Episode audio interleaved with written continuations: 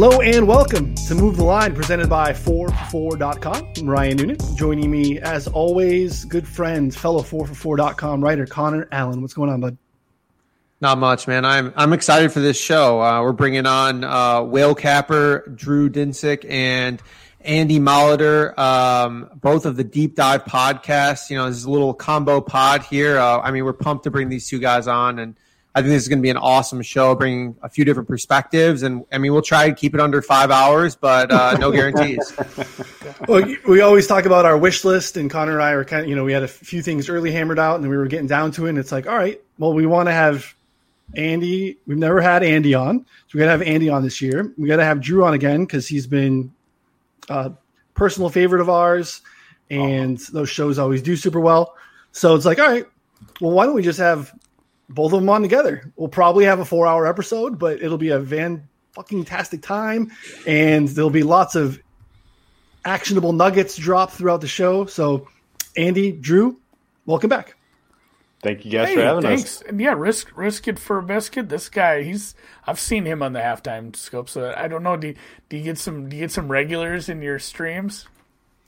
Maybe with you guys, we don't. I, typically don't even look. So I know Connor does. The, most comment, the, the uh, comments are the best. Yeah, like, that's what I love about like shout out. I don't know for free. I guess shout out Streamyard because this is a nice it's a nice way where we can get the comments on the side and see what people are saying on these streams. Yeah, but, I try and put people's comments up if they're like, uh, you know, if it's like relevant to like what we're saying, or you know, someone's like coming in with you know a nice comment here and there, but. Um, you know, we our episodes already go long as it is, so I try and keep anything like off, you know, like off the radar here because I know yeah. we'll go off on like a twenty minute tangent about something totally random. Yeah, uh, I mean it's really easy to do that, especially in these longer episodes. You don't have to so. tell us. Well, it's great to catch up with you guys. Like two hours long. Yeah, thanks, thanks for having us. How, how's uh, how's NFL twenty twenty treating you guys so far? Been a fun season. Oh, so yeah. far, so good. Yeah, I mean, last week was pretty good. Personally, I, um, I think I went five and two on sides, four and one on totals, but I nice. gave it almost all back in props. Oh, okay. well, so I props got, are fickle. I, got hammered yeah. with by a half yard on Hollywood Brown on a two oh, play, geez. 57 and a half. He, he got, and then uh, went very heavy adjustment on that. Yes, yes, a stat adjustment that really was painful. I had a friend who tailed that, and uh, he let me know that it went from 58 to 57. And then uh, Mostert on Sunday night I uh, loved, and he I think it was 68 and a half. He had 65 at the half, and you know, yeah, out. didn't, didn't come back in. So. Oh God, that's how it is. That's how it is. Connor, how was your week, man? Good. I mean, it was like you know nine and six in props. That's pretty much what I mostly focused on. Biggest bet of the week was the Steelers. I points bet that, so it was like a. Tw- I think it was like 28, oh 28 nice. x return. Yeah, something like that. Um, nice. Um, it was it was probably my biggest hit on points betting ever, which is awesome. You had to so. put a mortgage payment down to make sure you oh, covered that one. Oh, I oh, well no. That's the thing is that's what I don't like is they make you like they make you like post up, you know. So it's like oh, if oh, yeah, you put sure. like ten dollars, you have to like withhold like five hundred or something like that, or like twenty dollars you have to withhold five hundred. Oh yeah. So I'm like, I mean, you know, I I do like half a unit of what I normally do, and just like if I really like it, I mean, I'm willing to, to hold withhold that money, but it, it, pisses me off because I can't get down on more the rest of the week on points sure. bet unless I deposit more money. So it makes more sense for the standalone games, you know. Oh, yep, yeah. exactly. It'll be resolved. It'll be it'll be resolved. You don't have mm-hmm. to you don't have to tie a bankroll. I'm gonna have to check if there is a points bet. What, what book did you do that at? If you yeah, it's it's like it's technically called it's like uh so it's points bet and it's legal only in like Illinois and I think Jersey. like two other states. Yeah, definitely Jersey. I'm gonna, I'm gonna, have to check if Iowa has one because I yeah they, like they that. might. We've, we've, done that some of this stuff on some offshores where they offer yeah. these alternate totals, and we've yeah. done that mm-hmm. where you can bet like there was a game where it was like if it goes over 80 points, it was like you know 65 to one. Yeah, Andy you know, famously every... uh, famously laddered the. Uh, AFC playoff game between the oh, Texans the and the Texans. Chiefs. it was that total was yeah, like oh, 52, and I think you bet it up to 80 something, right? Yeah, I played it all the way, all the way that, as far as they let me. Yeah, once it got into the seventies, you're cashing like thirty to one, 35 to one. And those are fun. Like I love, yeah. I love the idea behind it. If you, if you it's, really have some conviction on a play, it's available in Iowa. So good news, bad news, Andy is uh, mm. it's there. Driving down tonight. Yeah, I just good. Good luck. It's like it's like betting options for like sports. That's, That's literally cool. what it is. Like every you know every point over the market, you win like that times your money, and then every point under you lose that amount of money. So it's yeah. like Steelers minus three is what I, I hit it at. So they won by whatever, like I think twenty or thirty one, something like that. So you, yeah. So if they, if they win by that much, then you win like twenty eight or whatever times your return. Wow. And but if they lose by that, then you lose twenty eight x or whatever you put in. So. Um, yeah, I mean, yeah. yeah. you're you're really gambling now. That's it's scary, but I'm here along and for the ride. There's been this argument kind of in the space right now about the uh, you know, like should the media be covering these, you know, whale bats? Sorry, Drew. these, big, these big bets he's, where he's jumping like, into the wake and take section. Yeah, this yeah, is actually you know, our, our wake and take segment. Yeah. Oh, is it? Well, people people say like, should they be covering that? Because I don't actually finding that interesting. But I would find it more interesting to hear about people that do this because the the risk, you know, the tail end risk or the tail end reward on these is much more interesting, I think, on on points bets. If somebody gets mm-hmm. some wild, you know, wild result where the total, you know, they bet a total over forty eight, and you know, the, you're in the third quarter and they're in the sixties already, and it just every t- I'd love to watch that yeah. guy watch that game, and every touchdown is just like you know another thousand bucks for him. It's like a Dude, game show, yeah. man. Yeah, I know Connor got all heated, and you know Rovell had tweeted something out a couple weeks ago and got ratioed pretty hard around his choice to continue to cover big bets that are made. And um, you know, what are your thoughts, Drew? I mean, is that something that you know kind of is gambling entertainment at the end of the day, right? Yeah, and I mean. I, I don't have a problem with the big with the whale bets, so to speak, the whale plays. Um, I think that you know pr- promoting like the lottery style parlays, that's it's pretty. Yeah, that's that's not especially that's, responsible. That's, that's not responsible are, gambling. so, uh, and and you know, but somebody who's got too much money making a bet that they you know they don't have an EV any EV on and winning or losing, that's not necessarily uh, you know problematic gambling in my opinion. So I don't have a problem with them covering it. And in real and like Andy was saying, like there's a there's a reality show in there somewhere. Like if you can get, you know, if you have somebody at a book with the mic and a camera, uh, and they just like are screening people who come through, and a ten thousand or twenty or a fifty thousand dollar bet comes through, and there, and you're like, hey man, like you know, we'll give you free free bottle service if you come into this you know little well, yeah, studio they, and watch a, the game. and you know, we'll, yeah, we'll interact with you during this mm-hmm. game, and you know, it's going to be on this live broadcast. And you know, like I would watch that on the second screen if I didn't have action on a game. Like I would, oh yeah, I, I would even if I did have you know two screens, you know, I'd be like, yeah, I want to see what you know this guy watched him sweat this out. Um, that would be fantastically entertaining. I think that probably will manifest someday at some book, some enterprising, uh, any enterprising, uh, you know, media company will will figure that out. But uh, that'll be fun.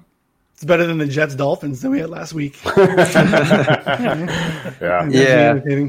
I mean, I, I, don't I don't really have like any like problem with the big bets either. It was just like so the way like Rovell covered this, like you know the cash out king, like that guy yeah, who right. won that well, yeah, like massive million dollar. Yeah, like yeah, exactly. He's a lunatic, and they, they so they covered his original like three hundred thousand dollar win and like wrote up like a puff piece on him, and then you know Cash Out King ended up turning that like fame into like a Ponzi scheme where he's accepting like you know five thousand dollar bets post up only per like via Bitcoin to his account, and he built up apparently, and he was like offering ridiculous lines. It was like. I bet the you know the Heat are going to beat the Lakers even money. You know, like he's just like taking like ridiculous action, and then he gets like five hundred thousand dollars of action on his account, and then like no shit, he can't pay it out. You know what I mean? Like this guy's like a trust fund baby who lives in like the suburbs of Chicago and like is literally just like punting away like money. And he also started like a fraudulent tout service where he's charging people like money. So I was like, so then when I I, I added Rovell about it, and I was like, yo, like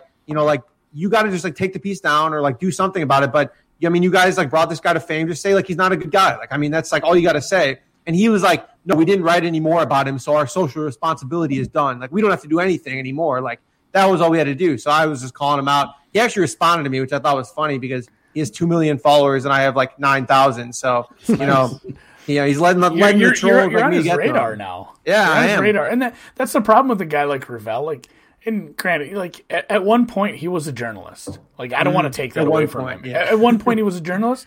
Now he's a person who gets a PR email from a sports book, who he's likely has a piece of through some affiliate action. Yeah, and he he takes the email, he he copies and pastes it into a tweet, changes it a little, sends it. I mean, that's what he does. That's oh, that's oh, yeah. his job. And and God bless him, he has two million followers, and he's paying the bills privy, with it. He's, oh, he's yeah. privy to yeah, he's privy to get that money because of that. But that that's all he's doing. He's he's not doing any research into this, and that that's the problem. You don't do any due diligence, and you're just gonna re- repost these PR emails you get. You're gonna have bad apples. So and I, he might not care because the money he's making with doing some of this. So yeah, the good with him, it's and similarly, you get to that level, the good and the bad gets you engagement, and that's the name of the game for a lot of those guys anyway. So they don't really care. They're not like trying to make the world a better place. Correct. Unfortunately, that's totally true. Yeah, clicks and engagement, and go go to my site, follow the link, yeah. and yeah. yeah. The Cash Out King saga, though. Uh, as always, you know, if you're new to this, don't if give too good to be true. money over the internet. Do not give strangers money over the internet. It's, it's the best advice you can give. Seriously. yeah. Right. Yeah. A guy could be the most honorable guy in the world. You're still it's a it's still a risk. Yep. Yeah, peer to peer will be great in the future when it's regulated through some sort of entity. Yeah. But sure. uh, yeah, not uh, not in this way for sure. All right, we're going to jump into it a little bit here. Uh, before we do, want to let you know we've increased the ways that you can consume Move the Line this year. We are bringing you this stream live on 4for4.com's Periscope.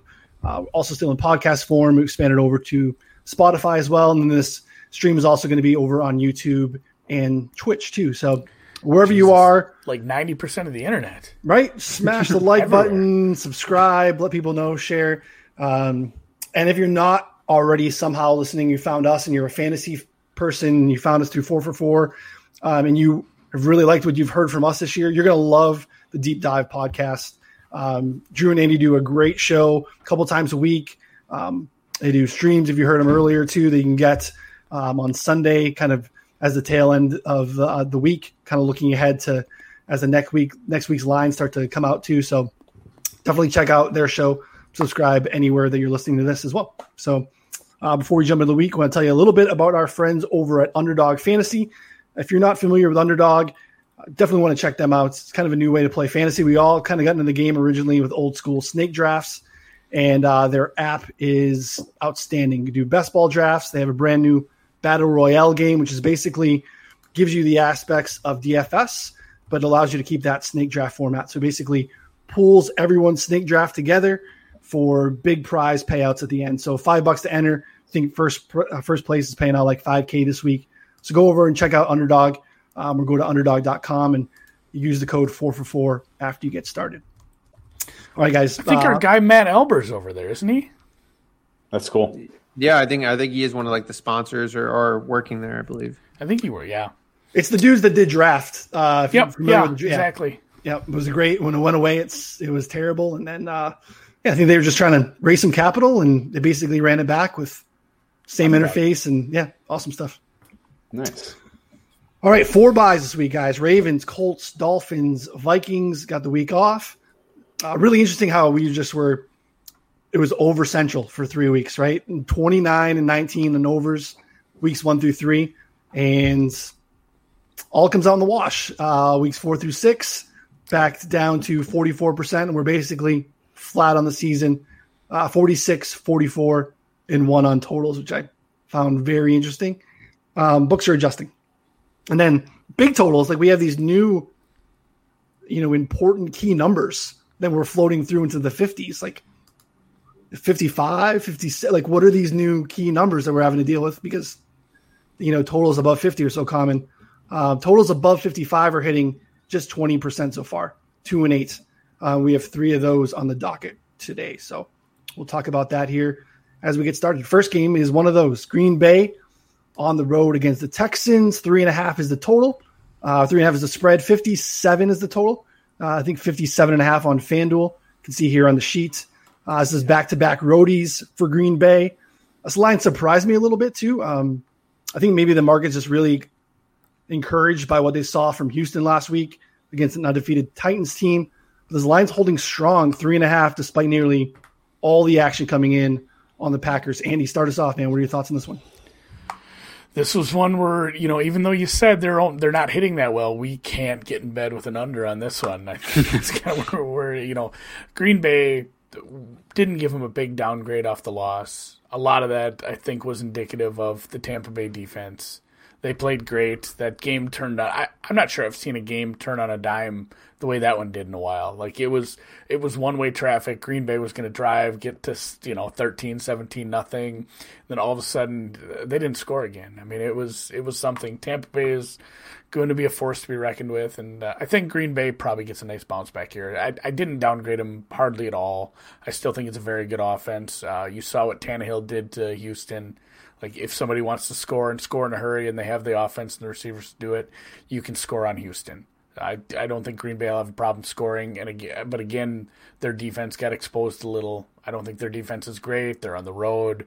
This total, as high as it is, probably fair. I'm not going to get in the way of this one.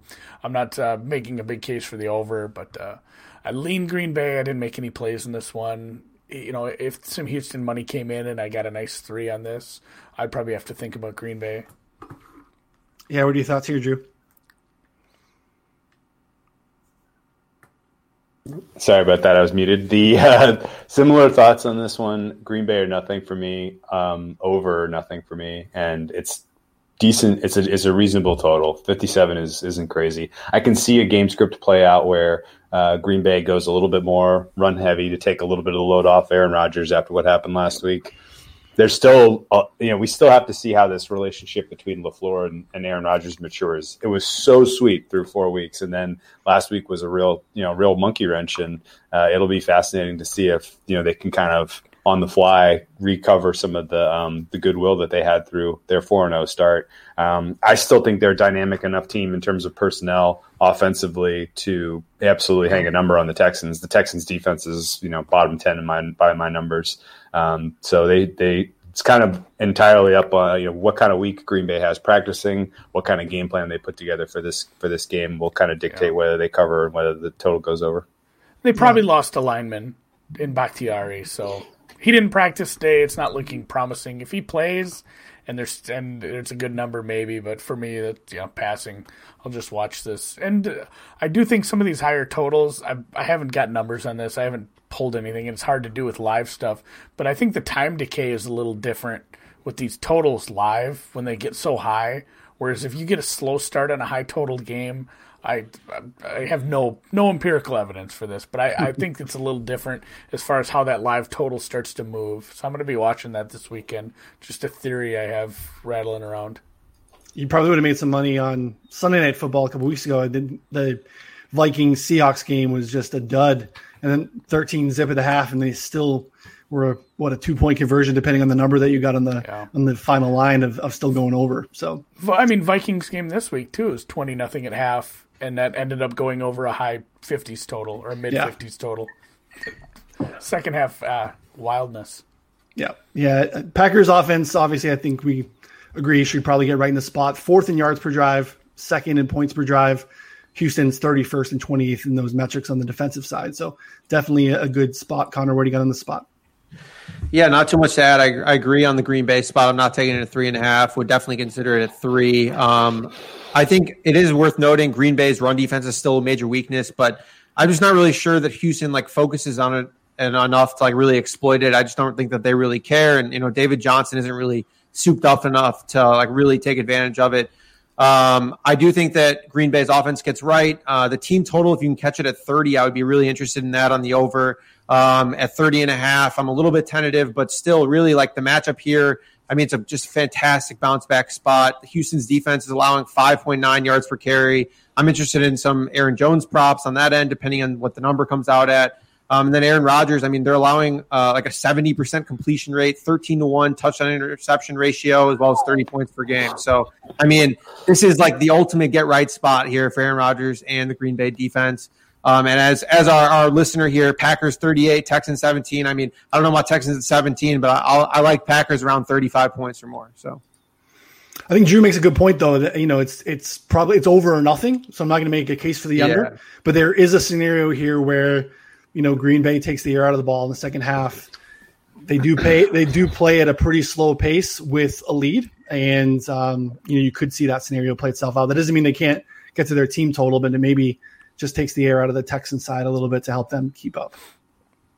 All right, next has another big one. We have Detroit on the road uh, in Atlanta. Uh, Atlanta minus two and a half. There's some twos out there in the marketplace as well. Total at 55 and a half. Back to back road trips here to the southeast for Detroit, uh, who look completely different offensively with Kenny Golladay in the lineup. Um, when Detroit is in passing situations or you know pass heavy game environments, Golladay clearly standing out as Stafford's first read, and numbers are bearing that out. His target share is on the rise. Marvin Jones might be dusty. Uh, maybe his better days at least behind him here, though. Uh, game is a near 50 50 split in the market in terms of both bets and handles so far. Drew, what do you got on this one?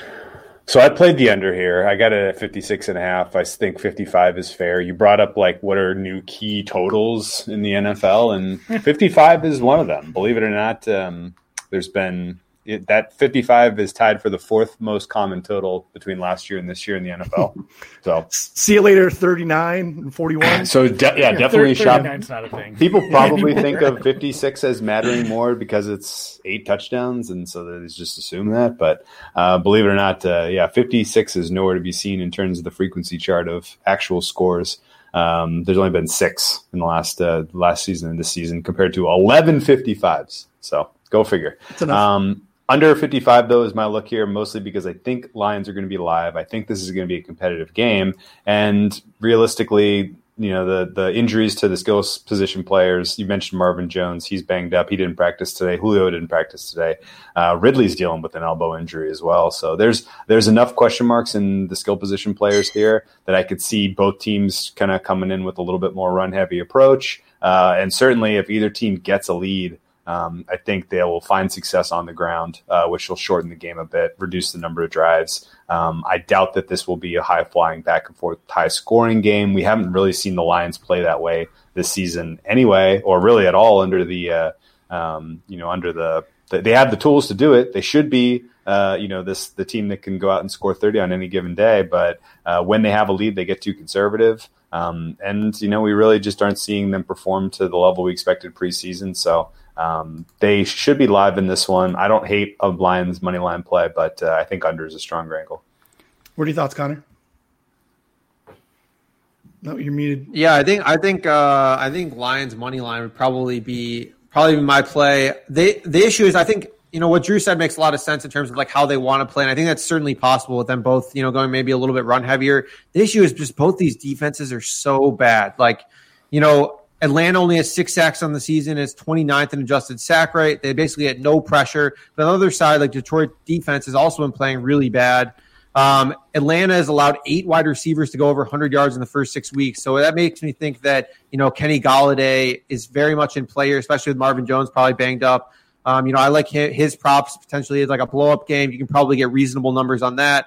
Um, I mean, the total, I think, is already like the market is adjusted for you know like those things though. Like that's i think that it's already kind of like bought into that. Like we're not really getting much value. It's like 56 you know like i, I don't think that there's much value left. So i think that i'm probably going to attack some props especially ones like Golladay and then i mean based on the julio injury like you know it we could see a little bit more target share for ridley or not based on how his injury shapes up. So i'll probably look at Golladay the most. I think detroit's pretty live here against atlanta but um, overall, I would probably say props the way to go for me. But you guys are just always muting yourselves. Oh yeah, Noonan's muted himself now too. Look at that. I'm, I'm like I'm like the survivor. I, am the only one who's muted. I don't know. I can breathe myself. into the mic so much that I can't. Like I need to mute myself. Otherwise, I'm like you know huffing over the mic. Um, I, I was what? saying that I, I, thought the guys made good points. You know, if Detroit is live, I think they are live, and if they are, they do get up. We saw it last week too. They run the football a ton. They use all three backs. Kind of becomes a, a prop nightmare. Though we have seen a little bit more of that Darrell Bevell Matthew Stafford mix that we saw last year in the first half when they were together before Stafford went down. We're seeing a higher A dot from Stafford over the last couple weeks. I think that coincides with Golladay being back. We didn't really see in that Arizona game because they got up big there too. We didn't see it much last week because they got up big. So I think if Atlanta pushes this one, forces that in Detroit's side, I think that this starts to get a little bit more pass happy, a little bit more back and forth too. You know, I think that there could be, at least on the Atlanta side, as far as the practice report today, that could be a little bit more just management, you know, veteran day off type of thing. But definitely something to watch. They've all been a little bit dinged up here the last couple of weeks. Uh, Andy, thoughts on this one? Yeah, it's it's tough to tell with Wednesday injury reports because sometimes you do get the whatever you want to call Veterans Day off. Not Veterans Day, the holiday, but a veteran getting the day off. But yeah, Ridley and Julio, I think they'll play. Like they're going to play. They're just a little bit banged up. The Lions have some guys too. I, I don't think Trufant goes, but uh, for the Lions, which doesn't help them. Their secondary's been awful beat up. Okudah's been playing better. Uh, you know, you draft a guy that high, you expect him to. He was kind of rough to start the start the year. I think he's uh, starting to become an asset rather than a liability of this defense. It's still beat up. Like I get why the total's high, um, but like Drew said, uh, if you do if you do end up in a, a game script where the Lions get a lead, boy, they love to just pound AP and you, a game it's it's awful hard to get over 56 if we start seeing AP. So I'll be kind of looking at a live under if we do end up in a, some scenario where the Lions are up by you know 8, 10, 14 points, whatever have you. That'd be something I'd look for because I think the totals start to get high because it's like, well, the Atlanta's gonna have to come back here and people start hammering the the over, where I'd probably be in an under hmm. in that situation. But yeah, I'd lean Detroit, lean the under. I think my favorite look could probably be Detroit in a teaser you can take them over the three, four, six, and seven here at plus two. So it's probably going to find its way into some of my teasers. Like it. Um, I'm interested in, in the Golladay prop market too, depending on when that happens. I mean, he he uh, still got there last week, topped to 100 yards, but I think he had like three drawn pass interference calls. I mean, mm. he was he was featured very early, and uh, could be a good spot. All right, next game, guys. We have Dallas on the road against Washington football team. This one's moved quite a bit. Washington now in most spots minus one, uh, 46 or so is the total. Look ahead's had Dallas here, short road favorites. Uh, move through the zero then now with Washington again here, uh, minus one. Zeke Elliott did not do Andy Dalton any favors last week in his debut, uh, putting the ball on the ground twice, giving uh, Arizona short fields.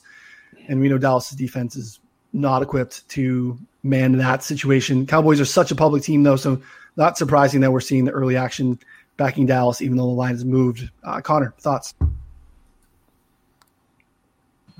You keep catching me when my, my mic is muted here, but um, yeah, I, I mean, so I think in hindsight, right? Like, I think it was kind of like you know ridiculous for us to expect Dallas's offense just to click like right away, um, and but I do think that they improve, and I think this is one of the spots to do so. Um, the issue is that their defense has been so bad, allowing the seventh worst um, yards per play, and I mean most of that's because they're the 27th ranked explosive run rate team and 24th in explosive pass rate allowed. So I mean this defense is terrible. Um, but I mean the thing is, is that Washington's offense is just not playing well. Um, they're six through six weeks. They're worse in the league at 4.3 yards per play. Um, since Haskins has been benched, they've scored 10 and 19 points. So I, I, don't really know what to make of this game, to be honest. I think that at this point, probably um, Washington. I mean, I mean, I guess they're live. I don't. I mean, I guess they're technically not live because they're favored at this point. So I don't really know what to make of it. Really, at this point, um, I think it's close. Like their defense has overperformed significantly, but um, like they're like. I mean, they're not like extreme enough to really take into like you know consideration. They're like 12th, 13th in a lot of metrics. So it's like I guess they're like okay, but it's nothing that we should really be like you know fade this team because of X defense. So I, I guess I'm kind of just staying off this. Um, if you could have grabbed the Washington money line bet earlier when you get plus odds, I would consider it. But really, at this point, I'm not super sold on either side. Andy, thoughts on this game? Yeah, same thing. Don't don't bet this game, man. Just there, there's better games to bet, and it, it, it comes down to like there, there's such bad angles and bad matchups for both sides. Like you said, oh, the Dallas defense is just horseshit. It's terrible. Everyone's beating it. Well, they don't have a quarterback. Washington mm-hmm. doesn't have an offense. They, you know, they're getting a lineman healthy. They have a good receiver, but they just don't have an identity on offense. They're not a team that's going to put up a bunch of points like even bad teams like uh, the Giants have done on Dallas. So I don't see them taking advantage of that. What should be a plus matchup for them. And then on the other side, like Dallas's offensive line lost their last good player, and you know, Arizona doesn't have a good pass rush. They lost their best pass rusher to injury, and they still were getting constant pressure. Yeah. Now you go against Washington, who has good pass rushers, like eh, Andy Dalton. I love him, and I don't. I still think you know he can play in this league, but he's getting put in such a poor situation. Even you know the the the receivers are great, but if you're on your back, they don't do you a lot of good. It's going to be a rough day for him. So I can't I can't really back either team here. It's, it's like you said, uh, Washington is a live dog at minus odds here. They're, they're a live dog favorite. It, it's how it feels. It's a, it's just an ugly game to to bet. Uh, this is one I'll watch and maybe get involved live. Some uh, maybe some props. I'll see what you guys are on for props. Terry McLaurin props. Yeah, uh, he is he is uh, he's just been real tough gauntlet of just really tough defenses in, in corners, and now he gets Dallas, and he's really been still successful even though he's had that run, and they really, like you said, really have nothing else there. I think you can get some uh, over on PointsBet, Andy. You can go in Iowa. They give these little bridge windows where you can get like six to eight receptions. Like you'll probably find McLaurin posted for between six and eight receptions at like plus 170, mm. Um, plus 155 or something like that, which is sometimes pretty nice. Um, Drew, these guys are making a pretty good case for an under on this game. Oh man, Which city that is in. I mean, yeah, and, you know, Andy's saying don't bet this game. I'm, I'm seeing the opposite. I'm saying uh, you know, bet it both ways. You know, take plus one uh, for Washington at FanDuel and plus one for Dallas at uh, Bet MGM and cheer for a tie. Pray for a tie. zero zero. Yeah, zero zero. Why not? No, um, I, I, don't have any action on this game. I wanted to take Washington. I was hoping that the Cowboys would pull off the uh, the win on Monday Night Football, and we would get a big old inflated number here to back the dog. None of that manifest, and in fact, a lot of who Dallas is, and we kind of expected they were going to be for the rest of the season, was exposed against uh, Arizona, and you know now you can kind of you know exactly how to deal with this team, in my opinion, for the rest of the season. Uh, they they can absolutely if they can protect Andy Dalton um, they're going to be an offensive, um, you know, they're going to be relatively competent offensively. Um, if they are down and in obvious passing situations, they are absolutely screwed. Um, I think you can reasonably take live positions against them, halftime positions against them if they're in a deficit like we saw against Arizona. Um, we're and you know, they're they, this the key to defeating them, the key to putting points on the Cowboys and really putting pressure on them, uh, you can kill them with speed. Uh, you know, the Kyler, the speed that Kyler Murray had was they had absolutely no answer for it. Um, and you know, even you know the the ghost of Kenyon Drake made an appearance and played in that game. Uh, they had just just just basic just basic fundamentals of defense. They had they had no uh, discipline. Um, I don't think that changes overnight. I don't like any of these players defensively anyway. It's not like there's anyone coming to the rescue here to, to turn the tide of this defense. So um, we're going to have a lot of standalone games with the Cowboys going down the stretch here. Yeah. I think you you reasonably just you know keep your powder dry. Look for opportunities to to fade these guys if in in games and situations where it's obvious they're going to need to pass the ball in order to win. Yep, make a great case for for all that. Kind of a stay away from me too. So McLaurin props is all I got, and um, yeah, even this total is is something that just is kind of a stay away. Um, this next one will be interesting. I feel like it's a situational betters dream here. Buffalo on the road against the Jets. Uh, Jets are just, gosh, uh, Buffalo 13 point favorites, 13 and a half at some books. Uh, you just don't see a team very often getting two touchdowns at home in the division. Uh, Jets are though on another level right now. This total opened at 46 2 is trending down 45s, 44 and a half. Um, the Jets are 31st in yards per drive, 32nd in points, um, which is amazing. They don't find the red zone very often, which is no surprise. But when they do, um, they do nothing when they're there. They are um, league average red zone touchdown rate is a little shy of 63%. Uh, theirs is 23%. Um, that's bad, about 40% below average. And they are punting at a astronomical rate as well. They are just they're bad. They are just cruising for the uh, number one pick here. I think ESPN's Football Power Index has them at a 57% chance of uh, landing whoever decides to come out in the draft and allow them to take them at the first pick. Uh, Connor, Jets thoughts here. Yeah, I mean, I'm pumped. I have I have a 14 to one ticket on the Jets being the worst team in the league. You know, with the worst record. So I mean, this is like I think I'm a few weeks away from from running to the to the bank and cashing it already. But uh, I mean, we're close.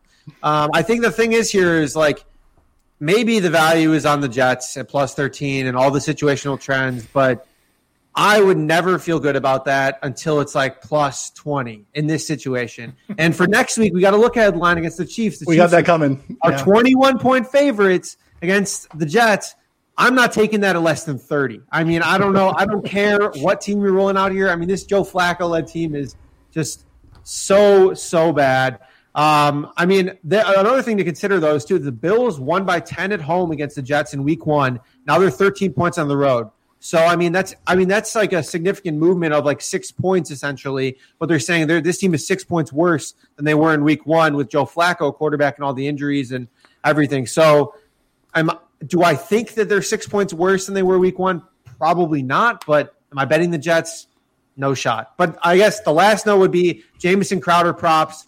He the last three times against Buffalo, which allows slot receivers to eat, he's gone 7 1 15 1, 866 1, and 14 99 1. I mean, he's their only target. He's gotten seen like over 10 targets in every game since he's played. So, I mean, he's going to be a guy that I'm, I'm going to be hitting in the player prop market. Yeah, he's rolling out of bed and getting 13 targets, and the Bills have been really Who susceptible. else are you going to throw to? Yeah, that's it. Yeah, exactly. Frank, Frank fucking Gore. yeah, Jesus. Yeah, this is. Uh, yeah, what do you got? And, and it, it's Wednesday.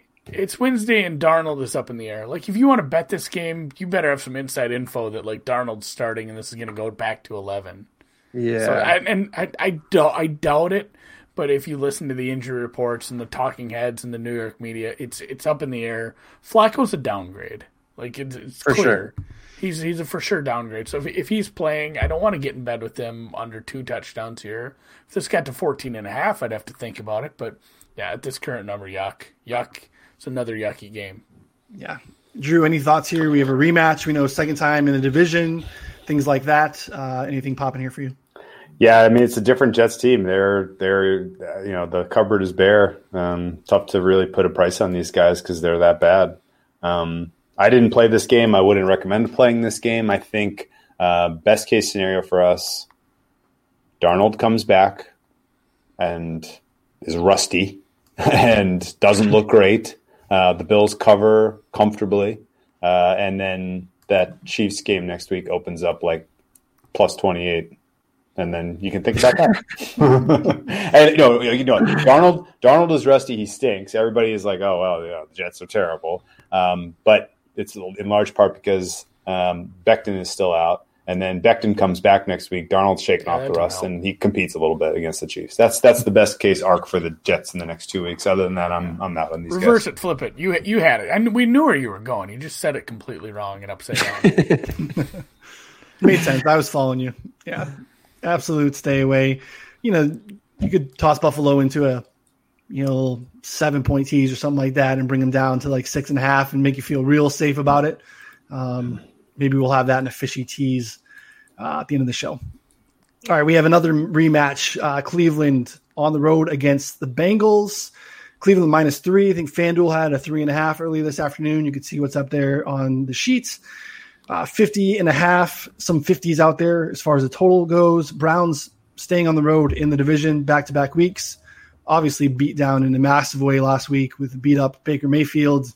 Uh, that was a really shocking one all week that that just kind of held where it was. Just really stood out as kind of a mispriced line considering all that was going on there in Cleveland. Uh, these two clubs met in, on uh, Thursday back in week two, and uh, that was a high scoring game. That was, I think, 36 to 30 or something like that. Um, I think that's inflated this total a little bit here. Cleveland was four and a half in the look aheads. But I think, you know, Cincy showed up a little bit against Indy, it's moved it down. Uh, early action, pretty split. Drew, what are your thoughts on this game? Man, I think the right angle of attack on this one is Browns in some way. Uh, the all of the warning signs we're getting out of Bengals are the you know the locker room is kind of falling apart. All the vets want off the ship. They all want you know to be on a more competitive team because they see how long this rebuild is going to take. Um, Joe Burrow may be the quarterback of the future, but there's a lot of guys that want to compete now and or get paid soon, and they want out. That's a terrible, terrible sign, especially this time of season. Um, so the Browns bounce back probably in a nice way here. I haven't laid the three, um, but that's where I'm leaning. Andy, yeah, kind of the same thought here. Like uh, we saw what happened to the Indy defense the past two weeks with uh, Darius Leonard out. They get real soft over the middle. Like he's an impact player. We love him. He's been great throughout his young career, and without him, you know, even even a low end offense like this can put up what was it twenty four by half or what, at least twenty one. I'm and I had the Bengals last week. I had the over. I couldn't have had a game you know pan out as perfectly as the Bengals getting up early and just like, all right, Indy, come back, take us over the total, get me home here. But I, I don't believe I, couldn't believe the game went that way. Honestly, like I was I was hoping for Cincy to get some garbage points late and keep it halfway competitive, and I think I don't think we see that many performances like that from the Cincinnati Bengals early on, putting up multiple, you know, two, three touchdowns in the first half like that. Um, it's probably Browns or nothing. Browns put in such a tough spot here.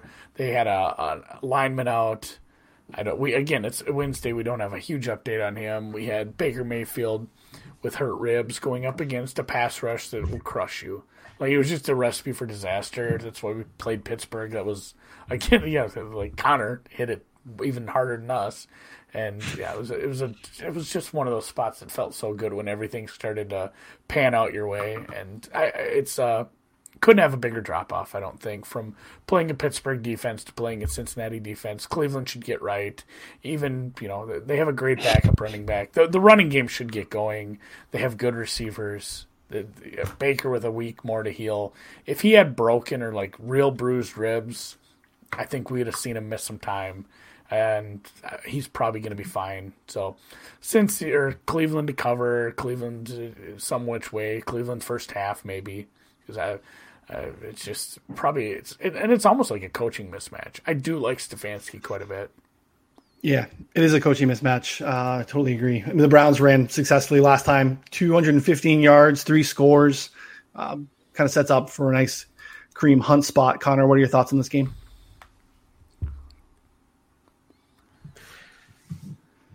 You're not even muted. You're just contemplating my very no. Very... I, I, I know it, it, it randomly freezes sometimes when right as soon as you call on me, and then of course you know the last ten minutes it was perfectly crystal clear.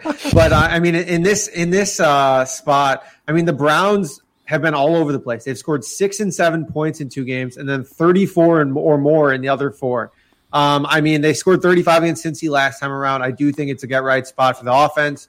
Uh, my issue would be just like, you know, Baker Mayfield's ribs. He looked a little off um, last week. Obviously, he was just getting tons of pressure against Pittsburgh. You know, Cincy's not going to get any pressure on him. So, I mean, this is a good spot for Cincy here or for uh, Cleveland here. And like you said, I mean, they rushed for 215 yards. I think Kareem Hunt props are very much in play.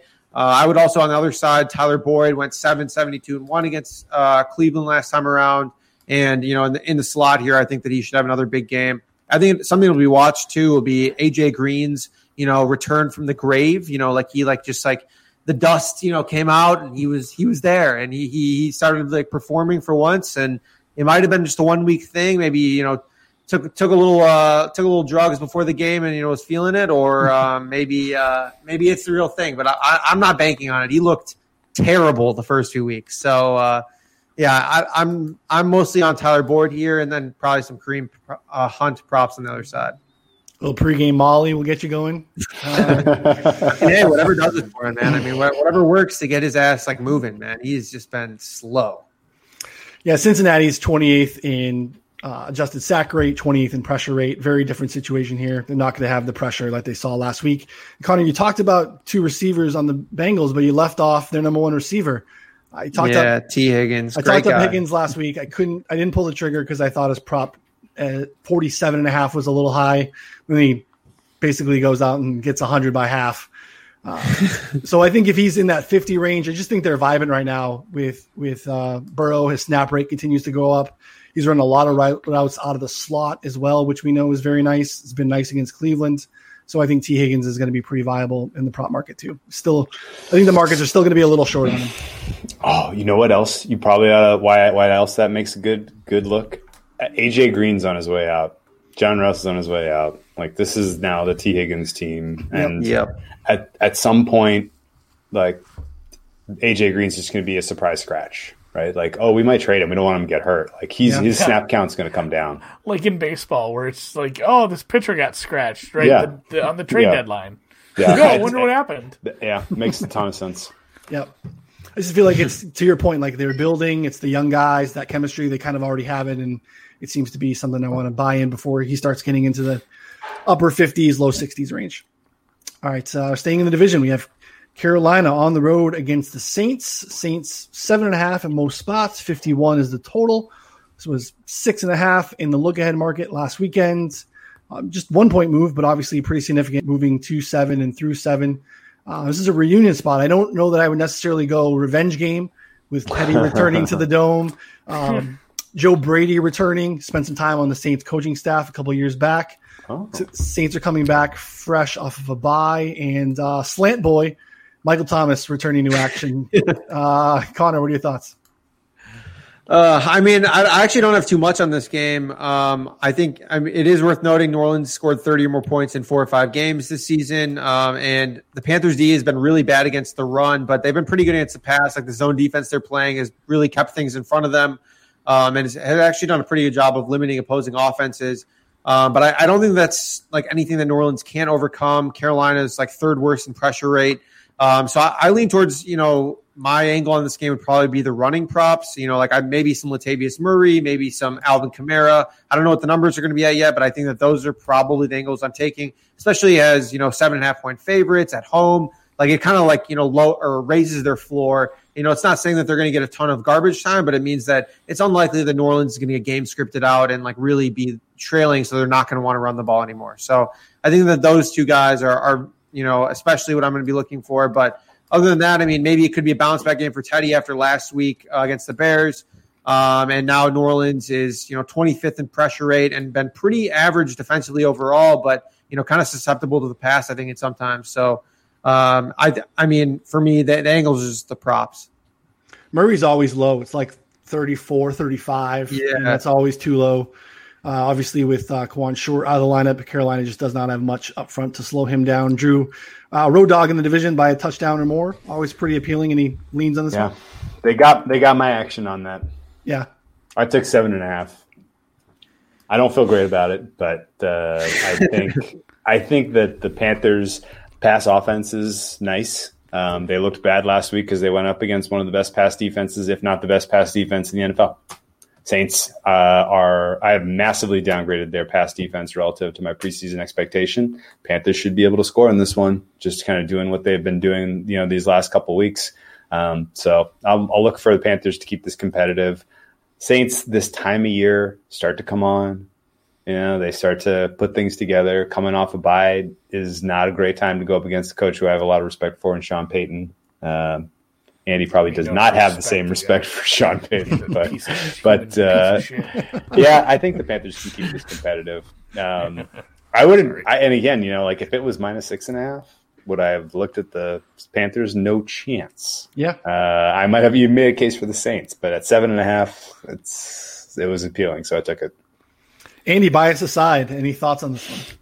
Yeah, no, uh, it's a nice teaser leg on the Saints at home, coming off a bye you, you, take it across the seven and three here. It's there's a bunch of there's a bunch of these this week where it's like, man, this is this is another nice teaser leg for me. So off a bye, coaching mismatch. I, I, I like Brady and Rhule. I think they're doing nice things with a limited roster. Um, backup running back, running backs don't matter. Mike Davis has been great. Mm-hmm. Two pretty decent receivers down there. I haven't downgraded the uh, defense for New Orleans as much as Drew I'm still hopeful. I think these are just Patriots South. They do this uh, the extended preseason where it takes. It, I mean, you hit it, Drew. You said it, and it does happen. It takes them a few games to get this this team rolling.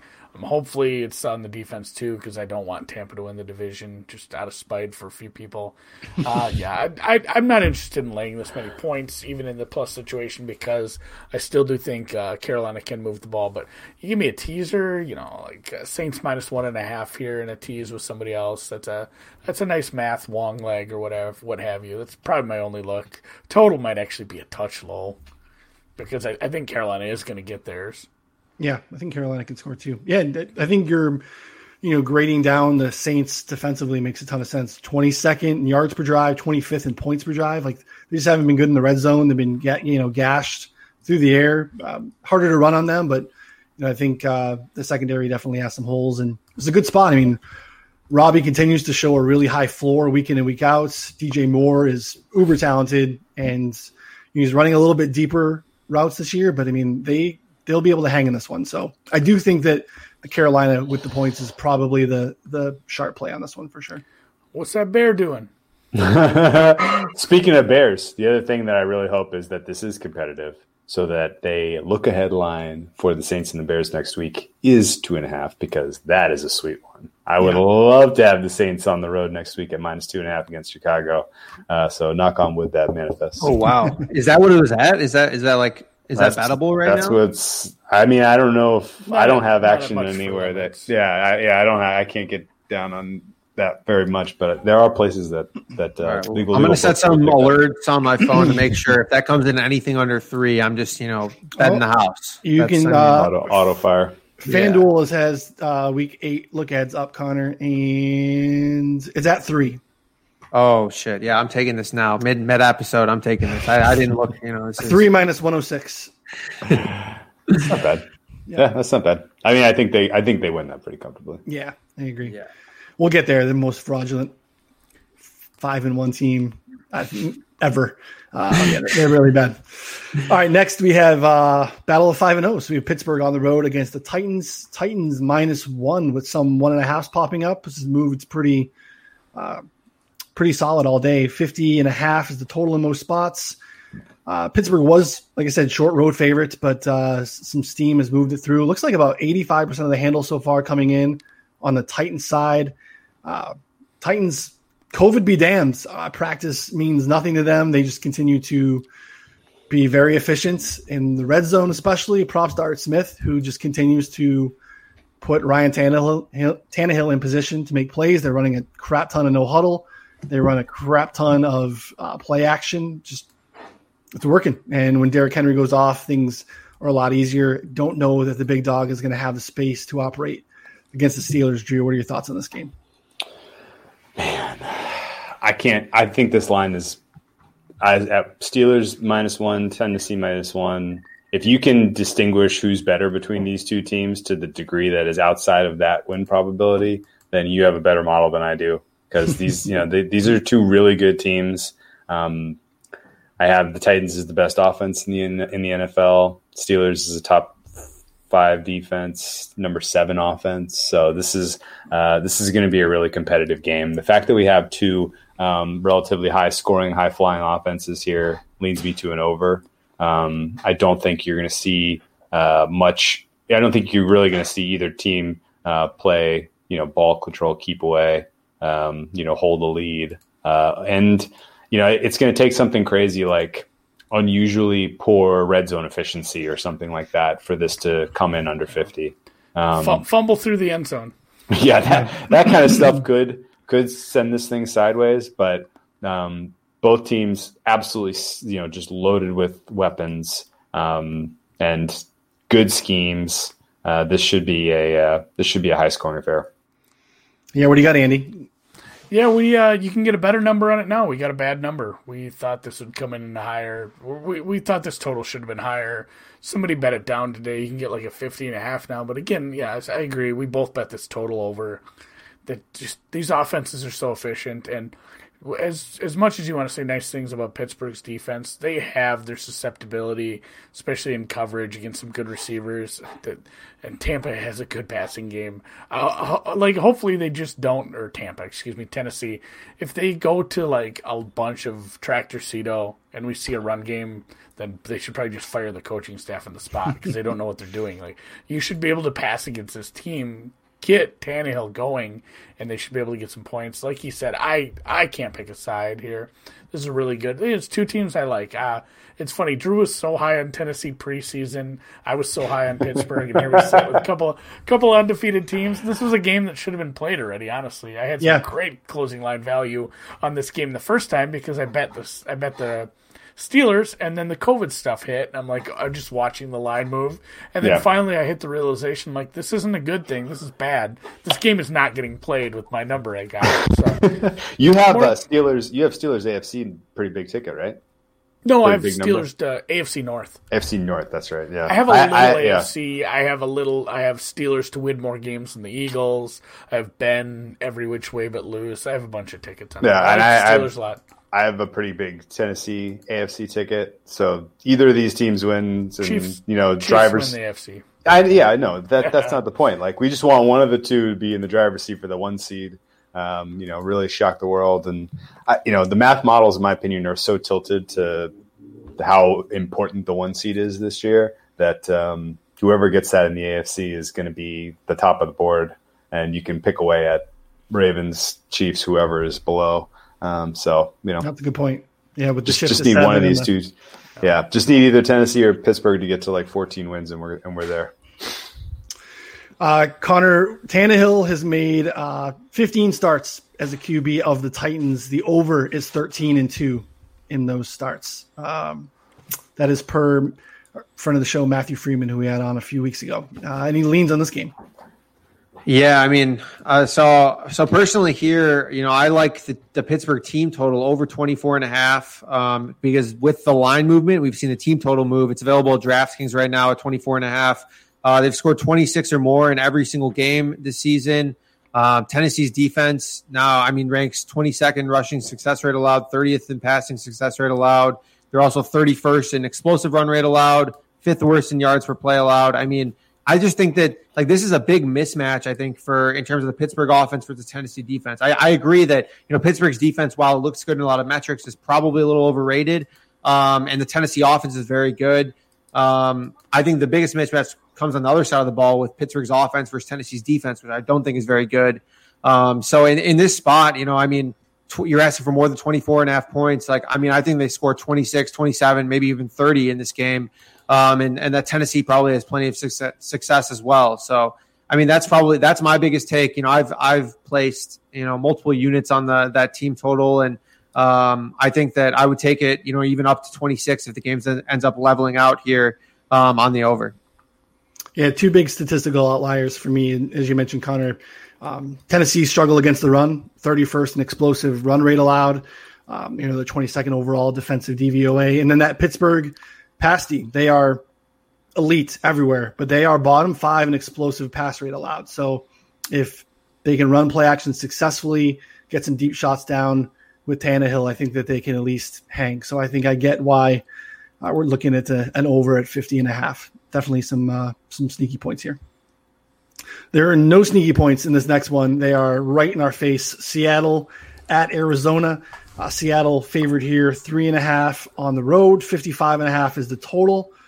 Um, always intrigued. I really should start tracking this, but this line is holding steady with Seattle minus three and a half, despite a very heavy lean on the books on both the side and the money on Seattle. Mean, the books feel like they set a really solid line here, and they are not budging. Uh, I'll be interested to see if this moves towards the tail end of the week, uh, perhaps dropping down to three with all this, this Seattle money that's coming in. This league, uh, this one features the league's two best red zone offenses through the first six weeks. So lots of points here. Although the total is down a little bit since it opened, Andy, what are your thoughts on this game? Yeah, and something else that I'm kind of watching as far as the markets go is uh, how much? How much? What was the final score Monday? Like 38-10? Yeah. So uh, Arizona drubs the Cowboys, 38-10. I bet this. I, bet, I mean, I bet this before the Monday night game happened, and I bet Seattle at minus three and a half. Seattle doesn't do anything; they're by. They, you know, they didn't play. Cardinals put on the performance on national television that they did and the the line does not move at all. It's still just sitting there at three and a half. So the, there's no adjustment made on Arizona. I think the the people, the the risk managers, the the market in general, the money coming in knows that like it shouldn't be some big upgrade for Arizona. They were gifted a couple of Zeke fumbles. They had a fluky long touchdown. Like I'm not saying they shouldn't have won the game because based on Dallas's game plan, like you know the the Jets might have won this game if you're going to go with that. You know, just that conservative of a game. Not get carried right away. After, yeah, right up. yeah, I'm hyperbolic there a little bit, but uh, yeah, Jets aren't beating anybody. That's uh, you know, I, I'm not giving the Cardinals an upgrade off that win because just the, the Cowboys came in there pretty much playing to lose with that game plan. It was rough. The play sequencing was gross. I'm not high on the Cardinals' offense, although, like you said, good in the red zone. If they do get there, uh, that's why this total probably I wouldn't touch this under with a ten foot pole. Probably gets there. Seahawks are just more talented on offense. Kyler is not a strong passer. He is an electric runner, though. He will have to beat the secondary with his arm if they want to win this game or probably stay within the number. I just don't think he has that capability yet. So, if I'm game planning for Kyler, I'm giving him short stuff I'm not letting him have anything, not letting some of those guys run deep, and I'm I'm daring him to run and maybe spying or something, keeping him under wraps. That was one of their most successful plays was just how squirrely he is out in space. So, uh, not not that I'm super high on the Seattle defense, I'm not, but uh, I definitely definitely think the Seattle offense is uh, quite a bit better, even on the road here, and coming yeah. off a bye. Yeah, extra rest for sure. Drew, what are your thoughts? It's taken me a while to get here, but this under is my favorite total of the week. Ooh, okay. wow. Well, give it to I, me. I think you're going to have a unique, get a unique position here.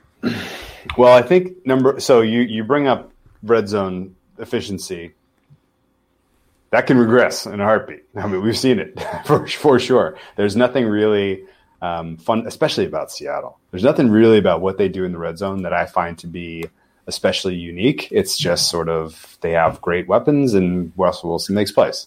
Um, you know that could come to a screeching halt, uh, and you have an undefeated team coming off a bye, which sometimes kind of tends to throw cold water on them. I don't know if that's real or not. It's just maybe me kind of projecting or creating some bullshit narrative, but um, you know, there's definitely a little less, in my opinion, less intensity in terms of preparation when you go into your bye week undefeated relative to you know a team that's underwhelming to that point. Or it's early in the season, so um, I could see the team coming out a little cool here. And I made two changes to the Arizona my Arizona numbers after that Dallas game. I upgraded their pass defense. I thought their coverage was very strong. Uh, and I downgraded their offense. Their offense was awful outside of those couple busted plays, which I would hang entirely on Dallas. I don't give Arizona much credit at all for that. Um, and you know the the fact that you know the fact that speed is really the only thing that Kyler Murray has going for him right now on the ground um, doesn't play especially well against the Seattle defense. Um, Seattle's defense is getting healthier. Uh, they're not going to be able to really rush the passer much, put pressure on him. Um, but I would expect with their you know linebacking core, KJ Wright and uh, Wagner, they're strong linebackers, and Jamal Adams potentially you know playing center field and and or being a spy is is a nice setup there to limit his ability to create those um, scramble first downs. So I think I can see Arizona being completely shut down in this game, realistically, even though Seattle's defense is not good. Um, it's uh, it's not a good matchup for them, and we saw it in one of their matchups last year. Uh, you know, Seattle held them to ten, and that wasn't a good Seattle defense. Um, so I think uh, this sets up pretty well. Arizona on a short week. Uh, you know this this might be one of the last times you see a Cardinals game aligned in the fifties. Hmm, interesting. Yeah. So yeah. on pace, the other side, of, without efficiency is what we decided on for them. Yeah. Yeah. Arizona side, I totally, I totally get it for sure. I mean, they luck boxed into some short fields with Zeke. The one thing I will say is, so we talked about the offensive efficiency, and I totally agree. Like, that's not necessarily bankable, sustainable. It's it's definitely more descriptive than predictive. On the other side, though, Arizona's defense is first in red zone efficiency. They are allowing by far, surprisingly, which doesn't really match the eye test, the lowest touchdown per red zone rate in the league. They lost Chandler Jones. So I just feel like maybe that regression monster is going to come and bite them up a little bit, where maybe the market's a little bit lower on you know their defense or a little higher on their defense than it should be, especially without Chandler Jones, who, like you said, because they got up so early, they were still able to get pressure. They really didn't have to really face that demon without him, and I think that starts to show up here against Russ, who's obviously way more dynamic in the pocket than uh, Andy Dalton, who's definitely a little bit rusty. And um, I don't necessarily like the game total, but I absolutely love the Seahawks over 27 and a half. I'm sorry, 29 and a half, which is available on DraftKings right now. Um, I don't know about the three and a half per se, but uh, the team total on the, the Seahawks is, is, definitely a play for me. Connor, what are your thoughts here? Yeah, I mean, pretty much pretty much most of the same. I mean, they've they've scored 30 or more in all but one game where they played against the Vikings and they only scored 27. You know, only in in quotes. Um, I mean, they and the Vikings did a really good job. I thought of like shading over the top, like they always had help over the top, and like they weren't allowing those big plays on the play action. Um, and so like that game I thought was, you know, a little disappointing for Seattle. They also only ran 18 plays in the first half. Like they just weren't able to get going, you know. They, and so, it was all second half points, wasn't it? Yeah, yeah. pretty much. Yep, yeah. exactly. So I, I really think that that was almost more of like a fluke rather than you know being something that's predictive. And against Arizona, while they've been you know pretty average defensively in most spots, um, you know I'm I'm buying Seattle like you said. I think if you can get them under 30, I'm interested. If it's at 30 or more, I'm not touching it. Let me just uh, one one one one warning here. what would you got? What would you guys have said about uh, Green Bay's team total last week? Uh, last week, well, I mean, I, Tampa's defense is significantly different. I was on Tampa with the points there, but I get it. I mean, they were they came in with incredible efficiency. Is is that your point? Yeah, right. Yeah, I mean, they were scoring 40, 40, oh, 40, yeah, they were know, no problem. They go into yeah. the bye week and weirdly they come out and totally just, they didn't have the rhythm. It was weird. Yeah, no, it's a good point. Yeah, they were first in yards per drive, points per drive, drive success rate, everything going into that game for sure. I I do think though apples and oranges with Arizona's D versus Tampa's though for sure. So I yeah. I get your point. Silva mentioned in his matchup column, Cardinals have faced Jimmy G, Dwayne yeah. Haskins, Matthew Stafford, Teddy Flacco, and Dalton. Yeah, it's so, bad. It's bad. Yeah. yeah. No, no, yeah. If you just look at the raw numbers, they're clearly a top ten defense this year. If you yes. adjust them for opponent, they're middle of the pack. Yeah. yeah. Mm-hmm.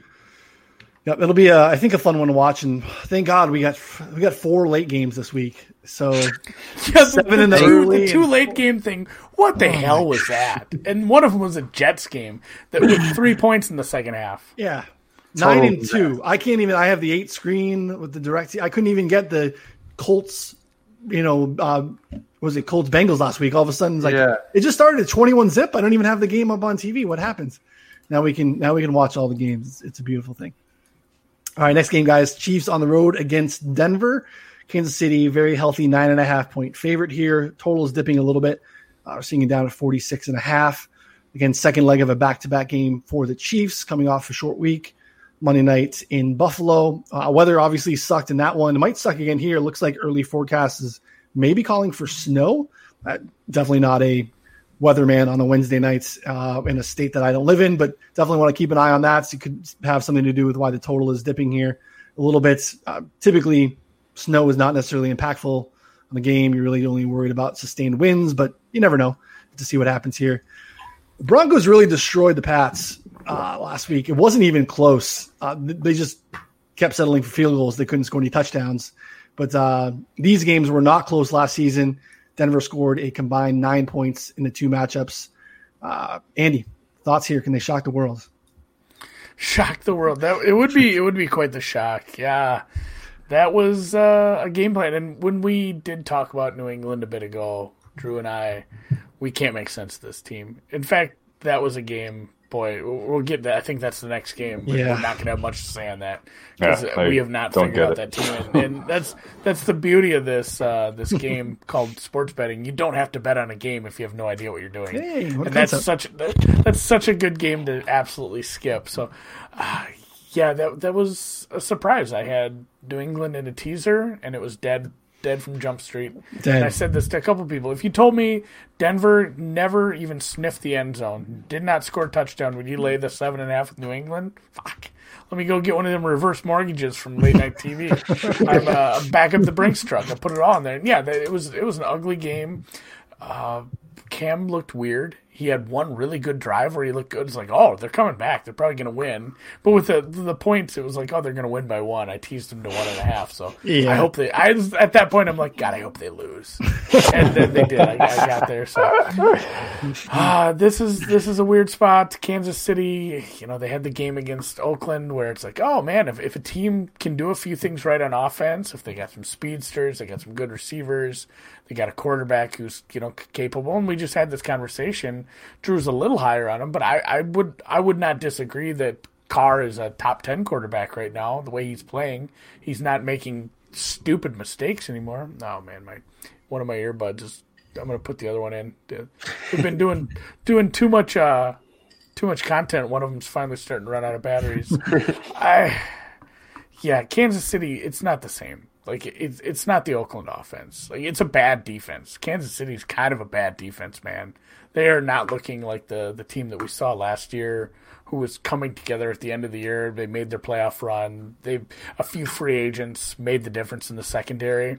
Like Denver's not going to put up a ton of points in here. You can see the total; it's a little lower. It's funny to say 48's a low total now because it, it kind of is. But yeah, it's it's not a play for me on this one. I'd probably lean Kansas City, but they've been known to, you know, Andy Reid's kind of been known to mail it in a little on the easier games. It's a tougher spot though. You're traveling at altitude to Denver. It's not like Andy Reid's unfamiliar. Yeah. Um, I, I have no interest in Denver in this one. I would probably, if I had to make a bet on this, I'd probably lay the points with KC in a in a nice spot for them to uh, Denver's defense has played a little better after the injuries, but it's it's nowhere near where it needs to be to stop this offense. They showed they, they could even do it on the ground last last week with Helaire having I shouldn't I, I shouldn't say Helaire it's a silent age, but uh, great game on the ground. They seem to be doing that this year a little bit more, taking the foot off their gas the gas a little bit. Even in neutral script situations, they're running a little bit more. Now we have Le'Veon Bell mixed in a little bit this week. Connor, any thoughts on this game? I think I think we're going to see um, like probably a heavy dose of the running game from Denver against Kansas City's run defense. Um, I mean, 29th in run DVOA, 27th in rushing success rate allowed. So I, I think that they're going to probably try and you know like keep the ball out of Mahomes' hands, run the ball. Um, how long does that work? I have no idea. Um, I'm not laying the points with Denver.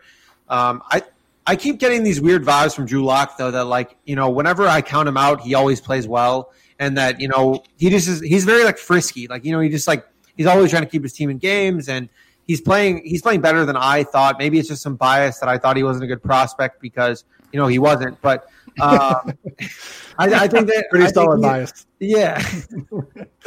I, I mean honestly he's outplaying that but I mean with with his weapons I mean I think Noah Fant is coming back though so that's good. So I just don't have a great read on this game to be honest I think that you know, Kansas City at nine and a half is a little bit much, but that's probably the way I'd lean. I'm probably just not betting this game, and I'll see what the props come in at. Maybe take you know a few overs if we get some really low rushing props. But other than that, I'm not touching it.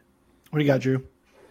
So I didn't make any plays on this one. Uh, I can't bet on Kansas City unless they're a sh- you know short, unless they're short and they're going up against a team that you know they're going to be up for. Um, motivation is a big problem with them at, at, this point in this, you know, this in their arc as a team. Um, and I don't know that you can count on them getting up and trying to throttle a team like the Broncos on the road. Um, that said, I'm going to be watching this game. I'm going to be praying for snow. Uh, number one, because I love watching that. And number two, I think you could see a slow start to this one and get a nice, uh, you know, the total's already low. Uh, if there's, you know, low scoring fourth quarter, which there, you know, is typical of all football games, uh, and that total starts to drop, um, that'll be a fun live over. And if Denver scores, if Denver comes out well, playing well, and um, you know that sets up a situation where Kansas City goes into comeback mode, that's even better. Um, you know, you, but either way, I'm looking forward to the weather um, and uh, watching this one and betting it live. Oh, that's a good point. Yeah, definitely motivation, and I think that's a good call overarching with the the Chiefs right now because doesn't feel like a spot where they have to get up and uh, not going to have to do much to, to coast to a victory here. All right, I mean, we could skip it, but I mean, we'll talk about it just in case anyone has any angles. We have Niners on the road against the Patriots, uh, two and a half point favorite here at home for New England, seeing some 44s, 43s. Look aheads had this at five and a half, but obviously shitting down your proverbial leg uh, kind of does that to a team and drop through some key numbers here. And then the Niners on the other side, obviously in, in a prime time spot there, you know, winning at home as a dog. Um, I think Iverson was was wrong. I mean, practice matters at least for the Pats. They we talked about it before. They were just they were terrible. They just uh, that's just that's what I'll talk about. Yeah, I'm not betting this game, but Tennessee practiced. Mark, they did. anyone anyone who will listen to my conspiracy theory on this, they did. Like, nobody looks that good if they don't practice for two weeks. They were bouncing from private school to private school to I don't oh, know yeah. fields. Yeah, they had to practice. They looked so good off that layoff. And yeah. then Patriots look like this. Yeah, I don't, it doesn't doesn't add up. No, I I think you're right for sure. Uh, this one's going to be interesting. Jimmy G coming home. Um, uh, Connor, what are your thoughts on this one? I mean, I, I personally lean on you know New England here at one and a half. I know that you guys said you don't have too much of a good read on it. I, I mean, I, I totally get that. Um, I mean, since since day one though, I, I've been a believer in Cam Newton. I think that you know there's obviously been a, a few bumps in the road, but it, I mean, to be honest, it just I mean it looked like they just hadn't practiced. Like they hadn't practiced in like a week, and like their offense was rusty. They couldn't get anything going. Their runs were only getting like you know two yards a play instead of like four or five, which just seemed like they were getting consistently in the past. Um, so, I mean, now in this spot, even though the 49ers defense has been, you know, solid, I mean, they're still missing a ton of key starters. Um, and so I, I don't know. I, I, think that this is just a good bounce back spot for New England in general. Uh, I'm not super like, you know, it's nothing like, you know, one of my favorite plays, but it was something that I would consider betting, you know, especially if it, if it starts climbing closer to like a pick 'em. I mean, right now we're seeing some twos, some one and a halves. I think we could end up seeing a little bit more action on the 49ers here. Um, and then, you know, but anything under like two, I would consider betting for the Patriots here as as a team that um, you know, I, I believed in since, you know, they signed Cam Newton. I think, you know, Cam Newton's not fully washed. They just really they really struggled last time. And um, I mean, their offensive line wasn't playing well, and I, I, think this could be a good week for them to bounce back with a little bit more time to game plan and practice. Are you going to show the guys your Cam tramp stamp? Well, because I I I can bet on the Patriots thing? every every no. no, no I bet on the Patriots every single game and still not lose enough money as I did as I won on the Patriots getting Cam and betting on them to get Cam. So you know what? It's it's okay. You know, I, I can bet on the Patriots every week and still still break even at least. Keep pushing it towards the good. towards the center. Yeah, Andy, what are your thoughts here? Anything? um, Jimmy G was still hurt. He was hurt two weeks ago. They pulled him. Game was out of hand. That's fine. Last week he was hurt. Shanny masterclass playing him hurt and making it still effective the way they used him, the way the game plan worked. We've said this numerous times. He just has McVay's number. That was such a great game by him. That was the game we made the most money on last week because we had the Niners in the game Same. and the Rams second half. We middled it. It was sexy. I'm not even sure the Rams should have got that. You know, the Rams probably should have been in it. So I bet it's, I bet it minus three as a look ahead and tried to get oh. counter on it. So I was like, I'm like, all right, now I'm getting three and a half. Like, all right, might as well keep going. So take a little more, well. yeah. Yep. No, so I, am I'm, I'm happy with the the Niners coaching, but uh, you're not going to be putting together a you know you're not going to outsmart Bill. It's one thing to outsmart the the guy up there uh, in McVay. You're not outsmarting Bill. I'm not interested in either side on this because Jimmy G is still hurt the the Niners have a lot going for them. The Patriots I can't figure out, but with the injuries and everything, I'm probably these are games that, uh, like I said, better. There's better games to bet on, and uh, this is one where there's so many different factors you're trying to tie in, and I just don't know when you put them all in the pot what the recipe comes out with. Yeah, I mean, with the totals we're seeing nowadays, it's really hard to take an under at this number. But I mean, these both the both these teams want to run the ball. They're so run heavy. Uh, you know, the Pats don't really have anyone to throw to. They lean on Cam. You know, even with Mostert out and maybe a you know half of McKinnon, like they'll still have Jeff Wilson and then JaMycal Hasty. Like they'll find ways to run the football. They'll give end arounds to their you know receivers. Like I just feel like there's not going to be a lot of points. Drew, any leans on this one? I, I, really can't figure out who the Patriots are and how to rate how to rate them, how they match up. It's so tough. Um, I agree that I want to ascribe the, of the lackluster performance last week to um, you know the disruption to their schedule and their practice and their planning.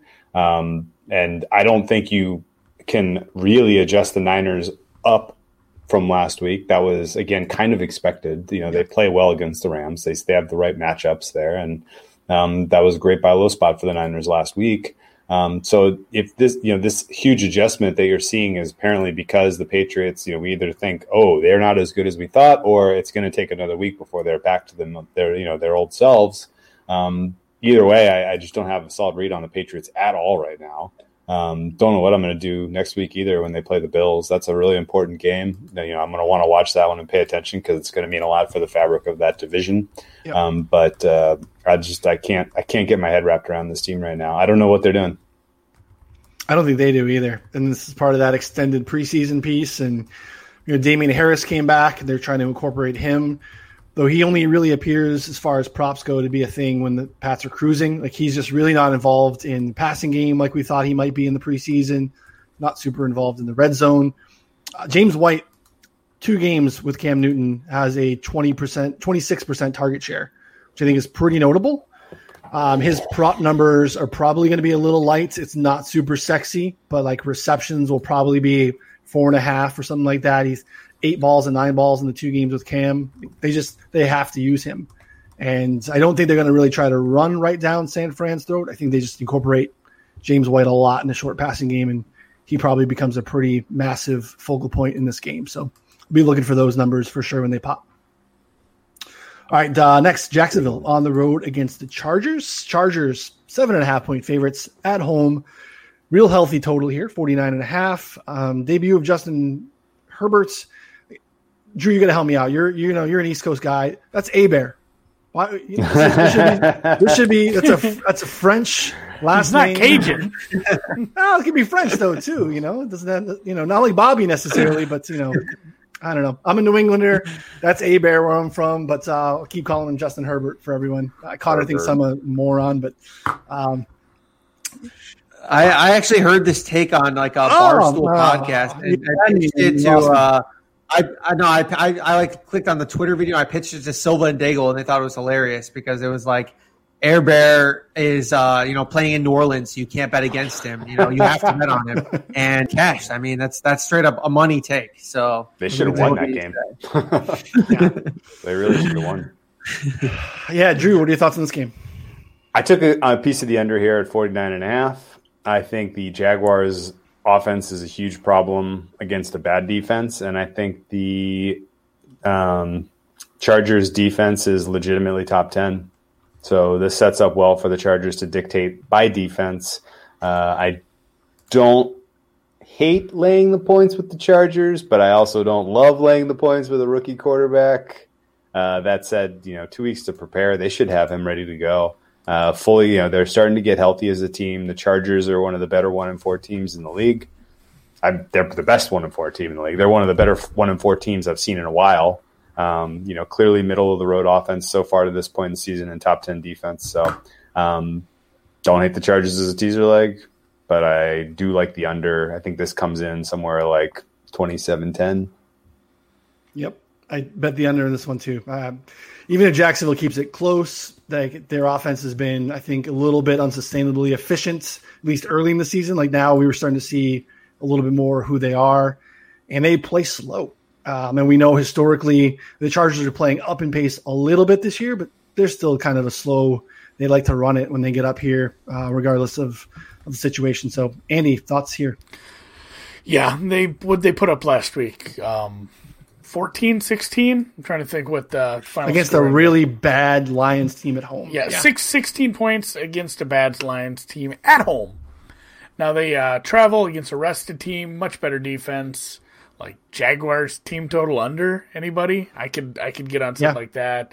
Um, and same thing. It, it's it's like oh man i don't want to lay points all these points with the rookie quarterback but it's like, uh, I mean, there's. What if it's the Jets or the Jags? Like, then maybe it's okay. Maybe maybe you're fine with it. Another good teaser leg at seven and a half. It fits into the math stuff. I like it there. I, if I had to bet a side, I'd I'd lay seven and a half. I'd lay eight. I'd lay whatever before I took Jaguars. I think uh, I think there's going to be an appetite for Jacksonville still. Like people just looking at the records and they say, well, Minshew you know, he had that good game. They got to win. He's kind of exciting. Like I can see public money still coming in on Jacksonville. If this ever get, anytime this, if it bounced to seven, that's going to get gobbled up so fast and so hard. So I'm not like excited to wait for that. But if it did, I would I'd take that in a heartbeat and add that for a full amount. So, uh, yeah, Jacksonville under, or excuse me, Chargers under, Jacksonville team total under. I think I think Herbert Hair Bear He's okay. like he's perfectly perfectly serviceable at this point in his career. And they have some, you know, they have some decent weapons on there. It sucks about Ekeler because yeah. I'm glad they made the choice with Ekeler over the, you know, your guy that you would have to pay a lot more. Like uh, this is, this is uh, probably, and he's a better receiver too. So that injury sucks. That could be a few more weeks yet, or even longer. But still, better defense, better offense, and Minshew's overrated as hell. Yeah, Connor, thoughts here. Um, I want to hear your thoughts too on on James Robinson. I know we've been talking about him a lot in the prop market because he's been really the focal point. But lately, it seems to be really no rhyme or reason for their usage with him in the passing game. Like he's just he's I think catching an unsustainable amount of balls given the number of routes that he's running. We're seeing a little bit more Chris Thompson at times, but I know we've been on like you know two and a half, three and a half receptions here and there. Um, thoughts on this game, and, and then any props to jump out.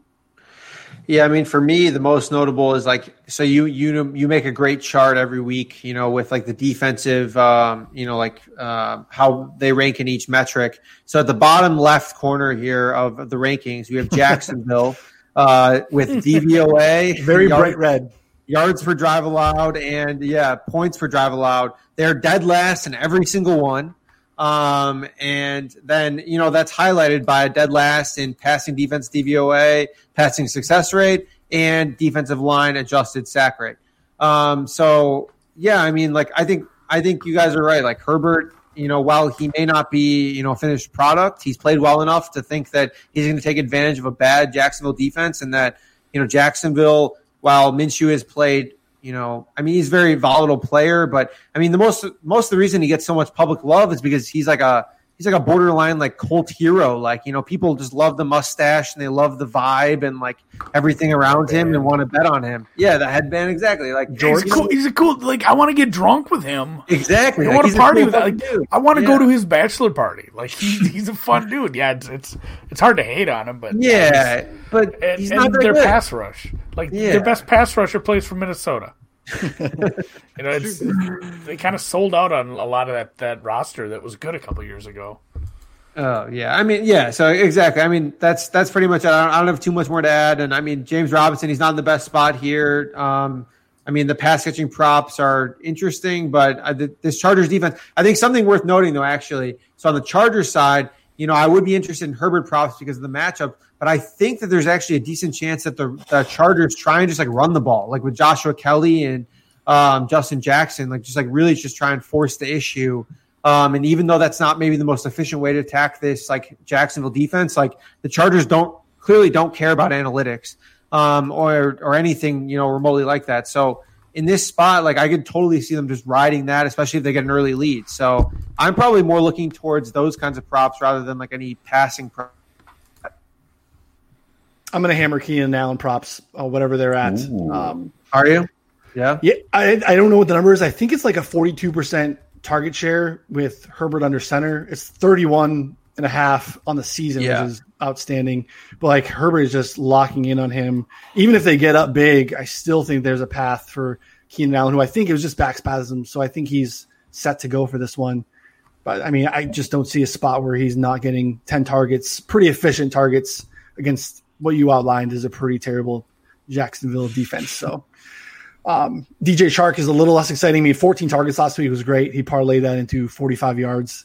A um, little less exciting again. Worst matchup here against the Chargers, but uh, Keenan Allen for sure will be one of the first ones I look to when props start to pop out uh, tomorrow and Friday.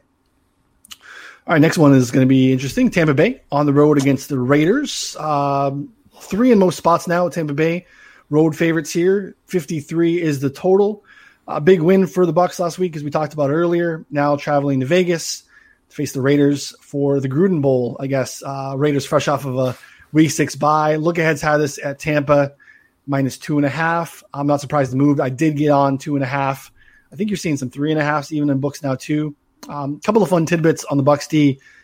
Uh, according to Football Outsiders, Tampa's D is roughly 10% better than the next closest D in the league, according to their DVOA metric.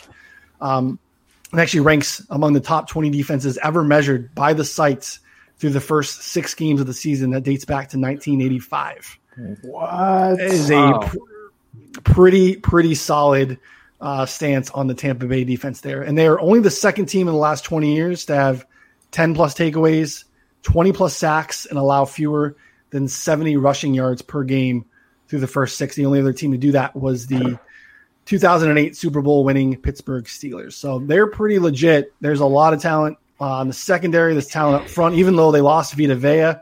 Like those linebackers are running all over the field making plays. Like they were a those statistics that you laid out, and I don't nothing against football outsiders, but this is that's overrated. They're going to regress. There's there are these guys are fine. They're good. They're top five in the NFL. I bet I bet on the Raiders in this spot because I feel like, in general, uh, if you can give Derek Carr a clean pocket, uh, you can challenge the Buccaneers with your speedy wide receivers. We saw Justin Herbert and the Chargers do it. Um, they hit him over the top twice. It was uh, if it's you know the Buccaneers uh, cornerbacks are young, they're aggressive, they play close to the line of scrimmage, and speed can absolutely counter that. So I think you know my opinion was before the Trent Brown news uh, the Raiders are going to score points, and meanwhile, Tom Brady and the Bucs have not inspired me at all so far this season. They're putting points up on the board for the other team, uh, and there's really lacking chemistry uh, with those unbelievable weapons he has. Um, so before the offensive line got sent home today for COVID precautions, uh, I was uh, pretty pretty uh, bullish on the Raiders. Now I wish I could be, you know be out of that and want nothing to do with this game. Um, I'm hoping it gets canceled, not for the entertainment part of things, but just to void my bet. Um, it looks like uh, one of one of those books you have up there took it down. Was that Bet Bet MGM? Um, the ten and a half is usually a sign that oh the, yeah that yeah main, that is that the main uh, line is yep, down. Yep, Bet, BetMGM, yeah, the, the main line is down. They're look, floating at ten and a half here. Um, I mean, you brought up a good question though that one of our listeners was asking too. Like, you know, what um, are these guys going to miss the game? You know, how is this going to impact the line? I don't really yeah, know. Br- Brown Brown for sure is. I yeah. mean, he yeah. he got popped. Like he's positive. It's Wednesday. He doesn't have enough time to get the two the two clearance tests to get in. Unless he's got uh, Nick Saban's doctor. Yeah, that was apparently a false Solid. positive. yeah, yeah, false positive. But uh, and you know what? I took I took Alabama in that game. God bless them. If uh, it wasn't looking great. If, if we see other guys get popped at this point with positives, like there's no chance they're playing. And at a certain point, this game probably does get canceled. Right now, it's just a contact tracing thing where he was, if he's going to be around anyone, he's going to be around the other linemen more.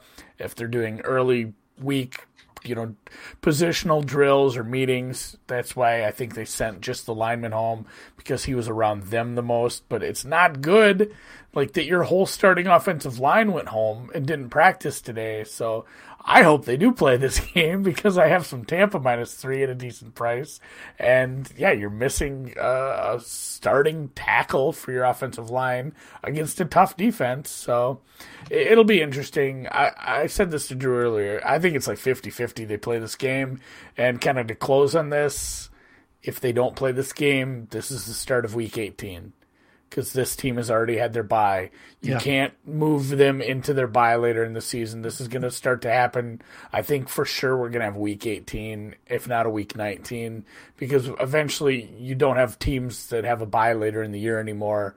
And you're gonna have to start to move them into an extra week. So it'll be very. This is uh, this is where the rubber meets the road for the NFL scheduling. It was smooth sailing for three weeks, but we knew it wasn't going to happen. It wasn't going to last probably makes sense to to move into there. Connor, any thoughts here? I mean, Drew makes some good points. I mean, I know we've been surprised about how efficient the Raiders offense has played. Second in yards per drive, fourth in points per drive.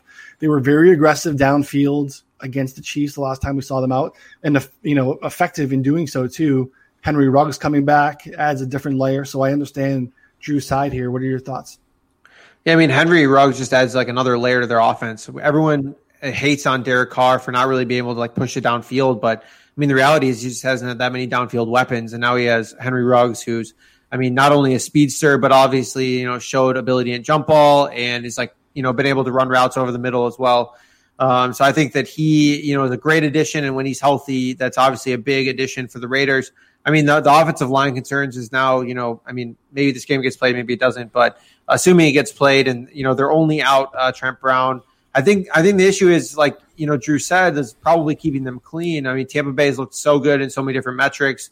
Um, I'm not saying that you know taking too much into consideration the last game against Green Bay because I mean I think Green Bay almost like essentially gifted them 14 points and then you know Tampa Bay was able to kind of keep that game. Um, just like really like I mean they just frustrated Rod, Rodgers. They kind of basically um, rattled him, and like the game was over from there as soon as they got another stop. Uh, in this spot, um, just my biggest issue with the Raiders in general is that we can see them. They have the ability to beat anyone. They also have the ability to just get like lose by 16 New England, lose by seven to Buffalo, and then they also have the ability to beat the Kansas City Chiefs. Like, what are we going to see from this Raiders team this week? I don't know. Um, personally, I think the Tampa Bay does a good job shutting them down. I, I mean, but the reality is, I'm not confident in it. So, I mean, I would probably lean Tampa at minus three, but you know, at three and a half, I, I don't know. I'm probably not touching it. Yeah, who knows what we're I found a Tampa minus two and a half just now, but it turns really? out it's the live. Well, that's the live line on the Rays. Uh, I might be live betting totals in that. Oh man. Uh, small sample size theater here, obviously, just three uh, games. But uh, when Chris Godwin's been in the lineup, we've seen very little Mike Evans. Just 10 targets, 14 receiving yards. Again, uh, three games, but not necessarily the dynamic offense that we saw last year with Jameis degaffing down the fields constantly. Uh, definitely a different vibe here with uh, with Brady tow. All right, Monday Night Football. Bears on the road against the Rams. Uh, Rams six point favorites here at home. Some six and a halfs out there. Totals dropped as well, forty five or so. Um, I jumped in early on the Rams at five and a half. I want to continue to short all things Chicago Bears. Um, you know, five and one somehow. I mean, 14th overall in DVOA. I think Football Outside or uh, ESPN's Football Power Index has them 18th. Like they're, they're not a good football team necessarily. Uh, beat the Lions without Golladay. Saquon went down early in that Giants game. No Julio when they played Atlanta. Uh, beat Tampa without Godwin, and then last week Carolina, who's uh, you know did well. No McCaffrey. They've obviously done well without McCaffrey, but I think this probably gets to seven by Monday. Drew, what are your thoughts? I played the Rams at five and a half. This is my first um, market realist real market win of the week. So I'm one for like seven or something. um, too shabby. Yeah. yeah. This is the tough part of with it getting early. Yeah, I mean it's uh not everything's gone with me this week, but uh, this one is so that's great. Um, I don't think the Bears are capable of going score for score with the Rams. I think the Rams uh, were in a terrible spot last weekend. Uh, and even still, they were competing, and they probably, you know, that game gets decided at the in the in the waning moments if Cooper Kupp makes catches. Um, so it's unfair to realistically change your rating on the Rams by too much. And um, now, you know, they this is you know second week in a row eh, on the road for the Bears. Um, Nick Foles, you know, only capable of you know certain aspects in uh, of running an offense and um, Bears running, you know, running attack is a, is a, a, you know is embarrassing. So Rams um, should be able to dictate this one from whistle to whistle. I like them a lot this week at uh, five and a half, but yeah. six. I come at six too. I think this should be seven. I agree. Yeah, Andy, what are your thoughts here? But mild agreement, but I'm like a Bears defense truther. Um, Bears have a very good defense that people just don't want to talk about because we had like the fluky win with the late heroics against you know fourth string cornerbacks in Detroit with Trubisky, and you know some some goofy results for the Bears. Honestly, it's not a good team, but this defense is really good and it's getting better. And I think we've seen that. It just nobody wants to talk about that. We want to bring up like, oh, Mitch got benched. Now we got Big Dick Dick, and like the, everyone's talking about a quarterback situation that barely matters when they should be talking about how the defense is getting close back to 2008 levels without without the benefit of like crazy turnover. Man, they had turnover luck 2 years ago. That was that was nuts and pretty much drove that team into the the playoffs like they they ended up uh, what lost to the Eagles on the double doink. Yeah. Great defense, horrible offense. I don't think Foles is an upgrade. I don't think Trubisky's the answer. Like going back to him, it's whatever. It's a wash. So I bet this under at 45. I missed the best of the number. I'm pissed about it. I, I don't know why I was gun shy or lazy. Just got busy. Um, I'm still fine with this at 45. I, I think yeah, probably you're right on the on the Rams. Like they have a decent offense. I don't think they're gonna like rack up 28 points. It's still a good defense, but the Bears' offense is it's just not good and this is this is a tough spot for him here. So and yeah, another. This is Nagy's a guy we liked right away, but probably a coaching mismatch. Uh, just shit on McVay a little because Shanny gave him the business, but uh, I think it's a mismatch here for them. So yeah, probably probably Rams win by about a touchdown and it stays under, but I like the under a little better, or Bears team total under for that matter.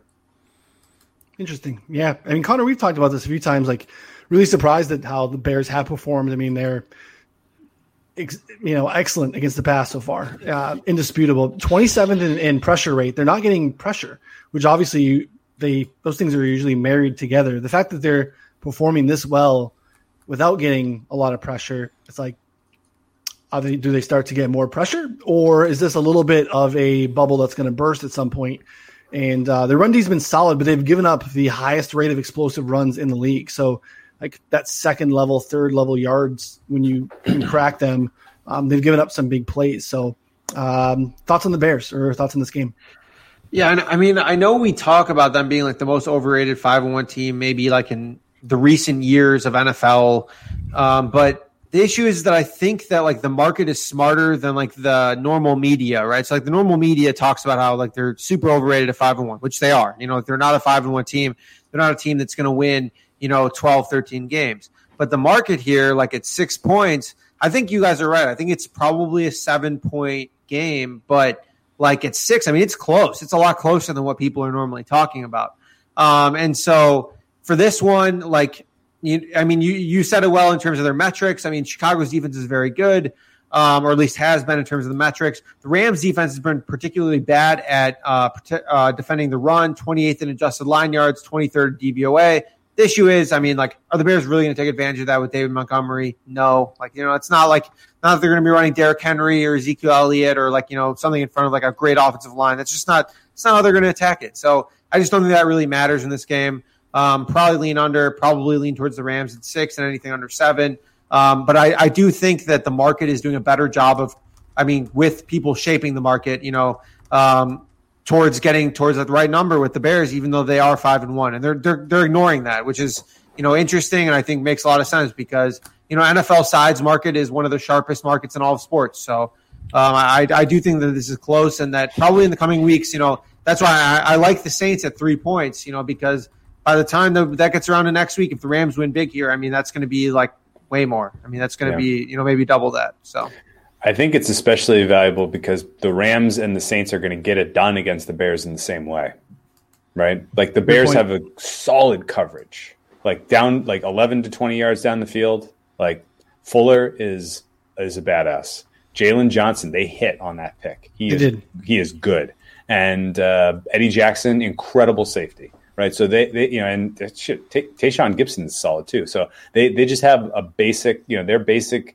coverage is solid down the field. But Rams are going to set up, you know, much more dynamic plays that you know get the, get the ball out quick, uh, short intermediate targets. You know, set up nice yards after catch. All of that will play well, force the Bears into you know disciplined play, tackling things like that. And um, yeah, I think uh, I think Saints are going to do it the same way. So um, whatever, however you see this game play out, it's going to be uh, a, a rerun next week. Yep. And, I, and to, to to Connor's point too about the pressure rates, like I think probably that does get a little better with Quinn and Mack banged up to start the season.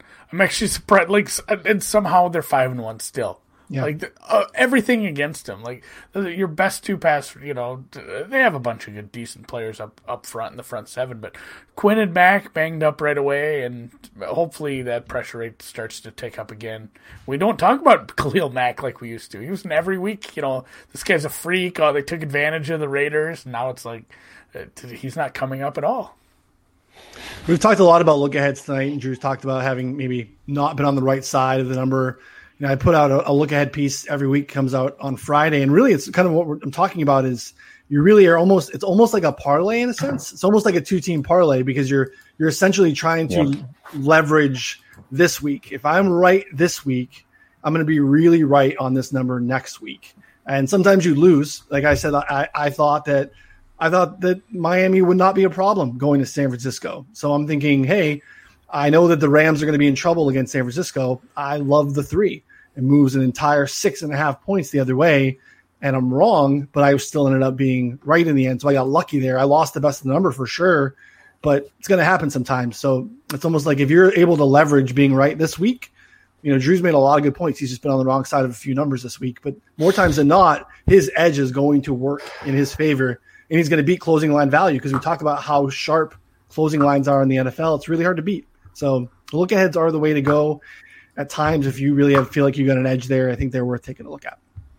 Uh, last game, we always bury the Thursday night game because in case we're wrong and we're awful, it doesn't start the show. So we just shove it at the end. you know, if you hang out with us for an hour and a half, then here you are. You get to talk and listen to us talk about the Giants and the Eagles. Um, injuries of the story here. Eagles of the public lean. Drew, thoughts on this one? Yeah, uh, I'm with the public on this one. Joe Judge and company, not my guys. Jason Garrett. What, what year is he in in his coaching career as a head He's a rookie head coach, and this is a short week.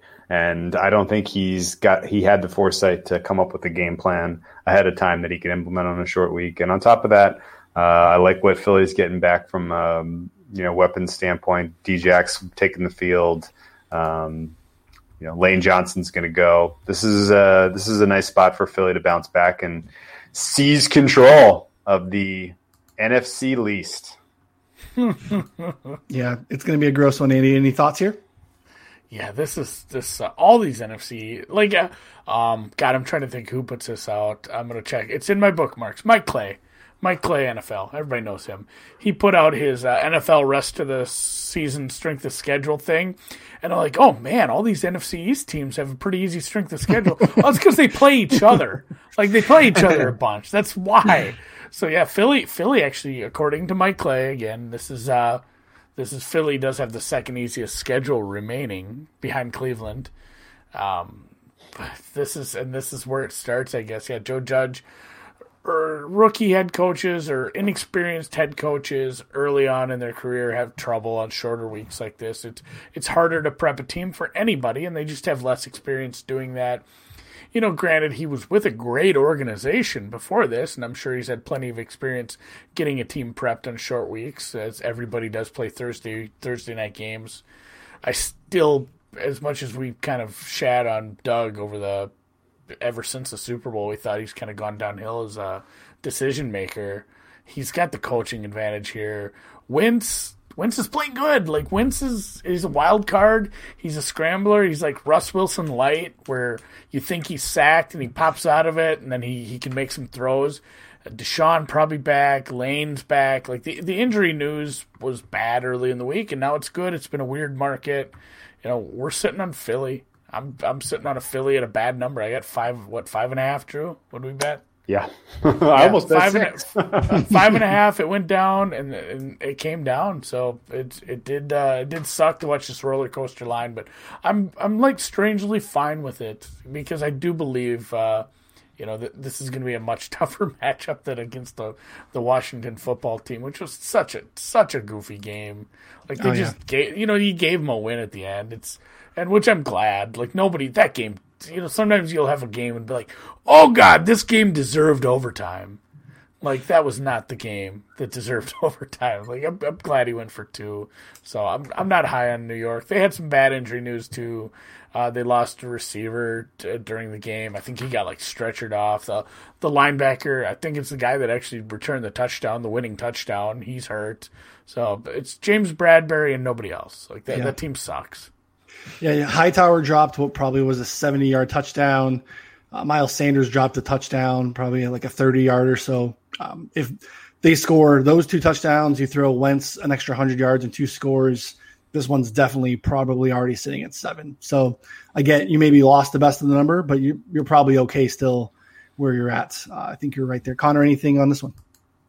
Not too much on the side. Um, I mean, I would lean Giants team total under 20 and a half, but uh, then again, Philly has allowed 20 or more in every single game. so, I mean, what are you going to get? You know, a, a, terrible offense against a defense that has been allowing right about that number, if not more. So, I mean, I'm probably off that, even though I would still lean towards the under. My biggest plays, uh, I took Boston Scott over three and a half receptions at plus 118 and over 71 and a half rushing and receiving yards at minus 112. Miles Sanders isn't playing. Um, he started or played in four, five games without Miles Sanders. He's had more than four, four or more receptions in four of those five games. And, you know, week one was obviously a disappointment in terms of like the total yards, but just in general, like he saw four targets after Miles Sanders left last week. And I think that, you know, the week one um, low target total was kind of an aberration here. So I'm expecting that to go over and him to be utilized against a Giants team that's allowing just a ton of yards to opposing backs. So um, we have we have Scott projected for 3.7 receptions nearly 85 combined yards. I mean, well over both those totals, and then plus 118 for the receptions. I think it's worth taking uh, a shot at the over. So those are those are my you know favorite plays so far. And then if Sterling Shepard is out, um, bang some Darius Slayton totals or uh, props. Uh, if he's in, then you know don't touch him. All right. Well, that wraps us up. Uh, before we go, I got a fishy teaser for you guys. I need you to poke a hole in this bad boy for me. Uh, Andy, your first time riding this rodeo. Um, I just need you to tell me where it goes wrong. So we got a five teamer, uh, seven whoa, points. Whoa, five teams right now. Like, if, if, we could, if we had fancy we logos, it screen. would say yeah. fishy teaser of the week. We do this on purpose. Um, again, be responsible, folks. But uh, we're you know we're trying to manipulate through key numbers here. So five teamers getting plus two fifty here. Uh, Bills on the road minus six and a half. The Packers typically we don't want to tease through the zero, but we get through a nice little three and a half on the other side there. Uh, Pittsburgh getting the best of the number there on the other side at eight and a half. Uh, the Chargers basically down to a pick 'em against Jacksonville, and then the Rams uh, basically a pick 'em as well, getting that plus one. Andy, so uh, where does this go wrong? Yeah, I mean teasing through zero. That's where it goes wrong. Probably not. I mean, we, we like we like I like the you know I like the Packers and God, there is something to be said to get getting both threes, I guess. And we did we did talk about the three earlier on our podcast. How it's it's starting to become less uh less of a thing. But man, Steelers plus eight and a half feels real good. Chargers basically a pick 'em. You lose that on a that would be the way to lose, lose this. The Chargers uh, tie. that would be something. I the probably yeah the the one I probably would hate the most is if I had to pick a loser. Probably would be Packers. Like what what if they're just broken, man? like, yeah. we talked about that a little. Like, what was it an aberration? Where they did they just come out hot? But no, I think this cashes easily. Probably, probably don't even need to tease these lines. It's just uh, maybe play this as a five. Play it as a play it as a five team parlay. Uh, parlay anyway. It's better. Uh, all right, Drew. Anywhere does it uh, blow up, or do I need to reverse mortgage and parlay this bad boy? uh, I'm going to agree with Andy. It's Packers, and okay. it's because of the way the Packers lose. The Packers don't lose. If close. they lose, it ain't going to be close. Yeah, it's and that's a good point. You know, they the you know you want to get sophisticated. There's a distribution of outcomes, and the Packers always have a long tail to lose. And it's because when they are down more than two scores, Aaron Rodgers is not going to um, make the risky passes because he's protecting his statistics, probably. And uh, their rush defense is brutal. So teams can pretty comfortably put away um, a lead uh, and, in fact, pad the score line. Um, you know, not unlike what we saw with the Bucs. Not saying the Texans can do that, but uh, if the Texans process, win, though. I don't think it's a three pointer. Connor, I don't care where your thoughts are on this one. What the? Okay, I had the I had the best the best take here. So, ready? You're you're going into Monday night, and um, the Bears are driving down the field, and you get a double doink, but it goes in. You know, it goes it goes uh, off the upright, off the bottom, and then in. And the Bears win by three points. And and now you're holding the bag on your your Saints line next week. Yeah, that, that's true too. All right. Well, you know what? You know, it's, it's, worth it's worth busting the fishy teaser for. It's worth busting it. So it's fishy for a reason. So like to have fun with those. Uh, bet has not been placed yet, but definitely was uh, was one worth looking at. But uh, Andy and Drew really really appreciate it. Again, I cannot speak uh, highly enough about the deep dive. If you're a four for four listener, you need to check it out, guys. Um, and I know you're doing some other stuff too. So uh, Drew then Andy, uh, let us know where the listeners can find your stuff. Well, check out uh, my Twitter at whale underscore capper. I try to do a pretty diligent job of retweeting all of the stuff you can find my content, but uh, uh, on VSiN nowadays, um, writing and video for them, which is cool. Uh, awesome. Doing some stuff for NBC Sports, Rotoworld, which is phenomenally fun and cool. Never thought that I would uh, you know, never thought that they would break through to that level for someone who's doing this as a hobbyist, but here we are. Hobbyists. Yeah. no, yeah, definitely check out the deep dive pod uh, handle. We post some stuff on there. We're gonna try to make that more stay more active on there. There's like times I don't check in on that for a week and I feel bad, but uh, yeah, the deep dive pod will have all the podcasts. We retweet all the stuff we do, and we'll do other random stuff too. I just did uh, a FanDuel podcast the other day. I've done some golf stuff over the past few weeks here. It's a lot of fun, and then uh, I do uh, I do something with Pinnacle every Monday where we do some early line stuff too. So and same thing at Andy MSFW, my Twitter. I'm gonna I'm gonna retweet anything I'm doing too. You'll find it. it. on there. Yeah, the deep dive schedule matrix is a bookmark for me every year. As soon as that bad boy comes out, that is a uh, must must have that Drew puts out there. That is just, I, it it's amazing. It's awesome. So I definitely recommend that stuff. Yeah, I have I have them on my computer. They're on the hard drive and the cloud. Yeah, it's not it's not all actionable information, but boy, does it help in terms of like getting you a head start in terms of what situations are at play in a given week because you don't want to miss one and you know that we, we joked we factor. joked about it. You made yep. that beautiful schedule matrix. Now oh, I know they've yeah. shifted the schedule around on our. Oh, I know. Thanks, Roger. Yeah. yeah. No, it's definitely it's it's tough at this point, but uh, it still helps a little bit. I know what's shifted and like all right. So most, most of it's most of it's still good. Most of it's still good. So all right. Well, that wraps us up for week seven. So for Andy and Drew and Connor, I'm Ryan. and we'll be back to do it all again next week. Thanks for listening.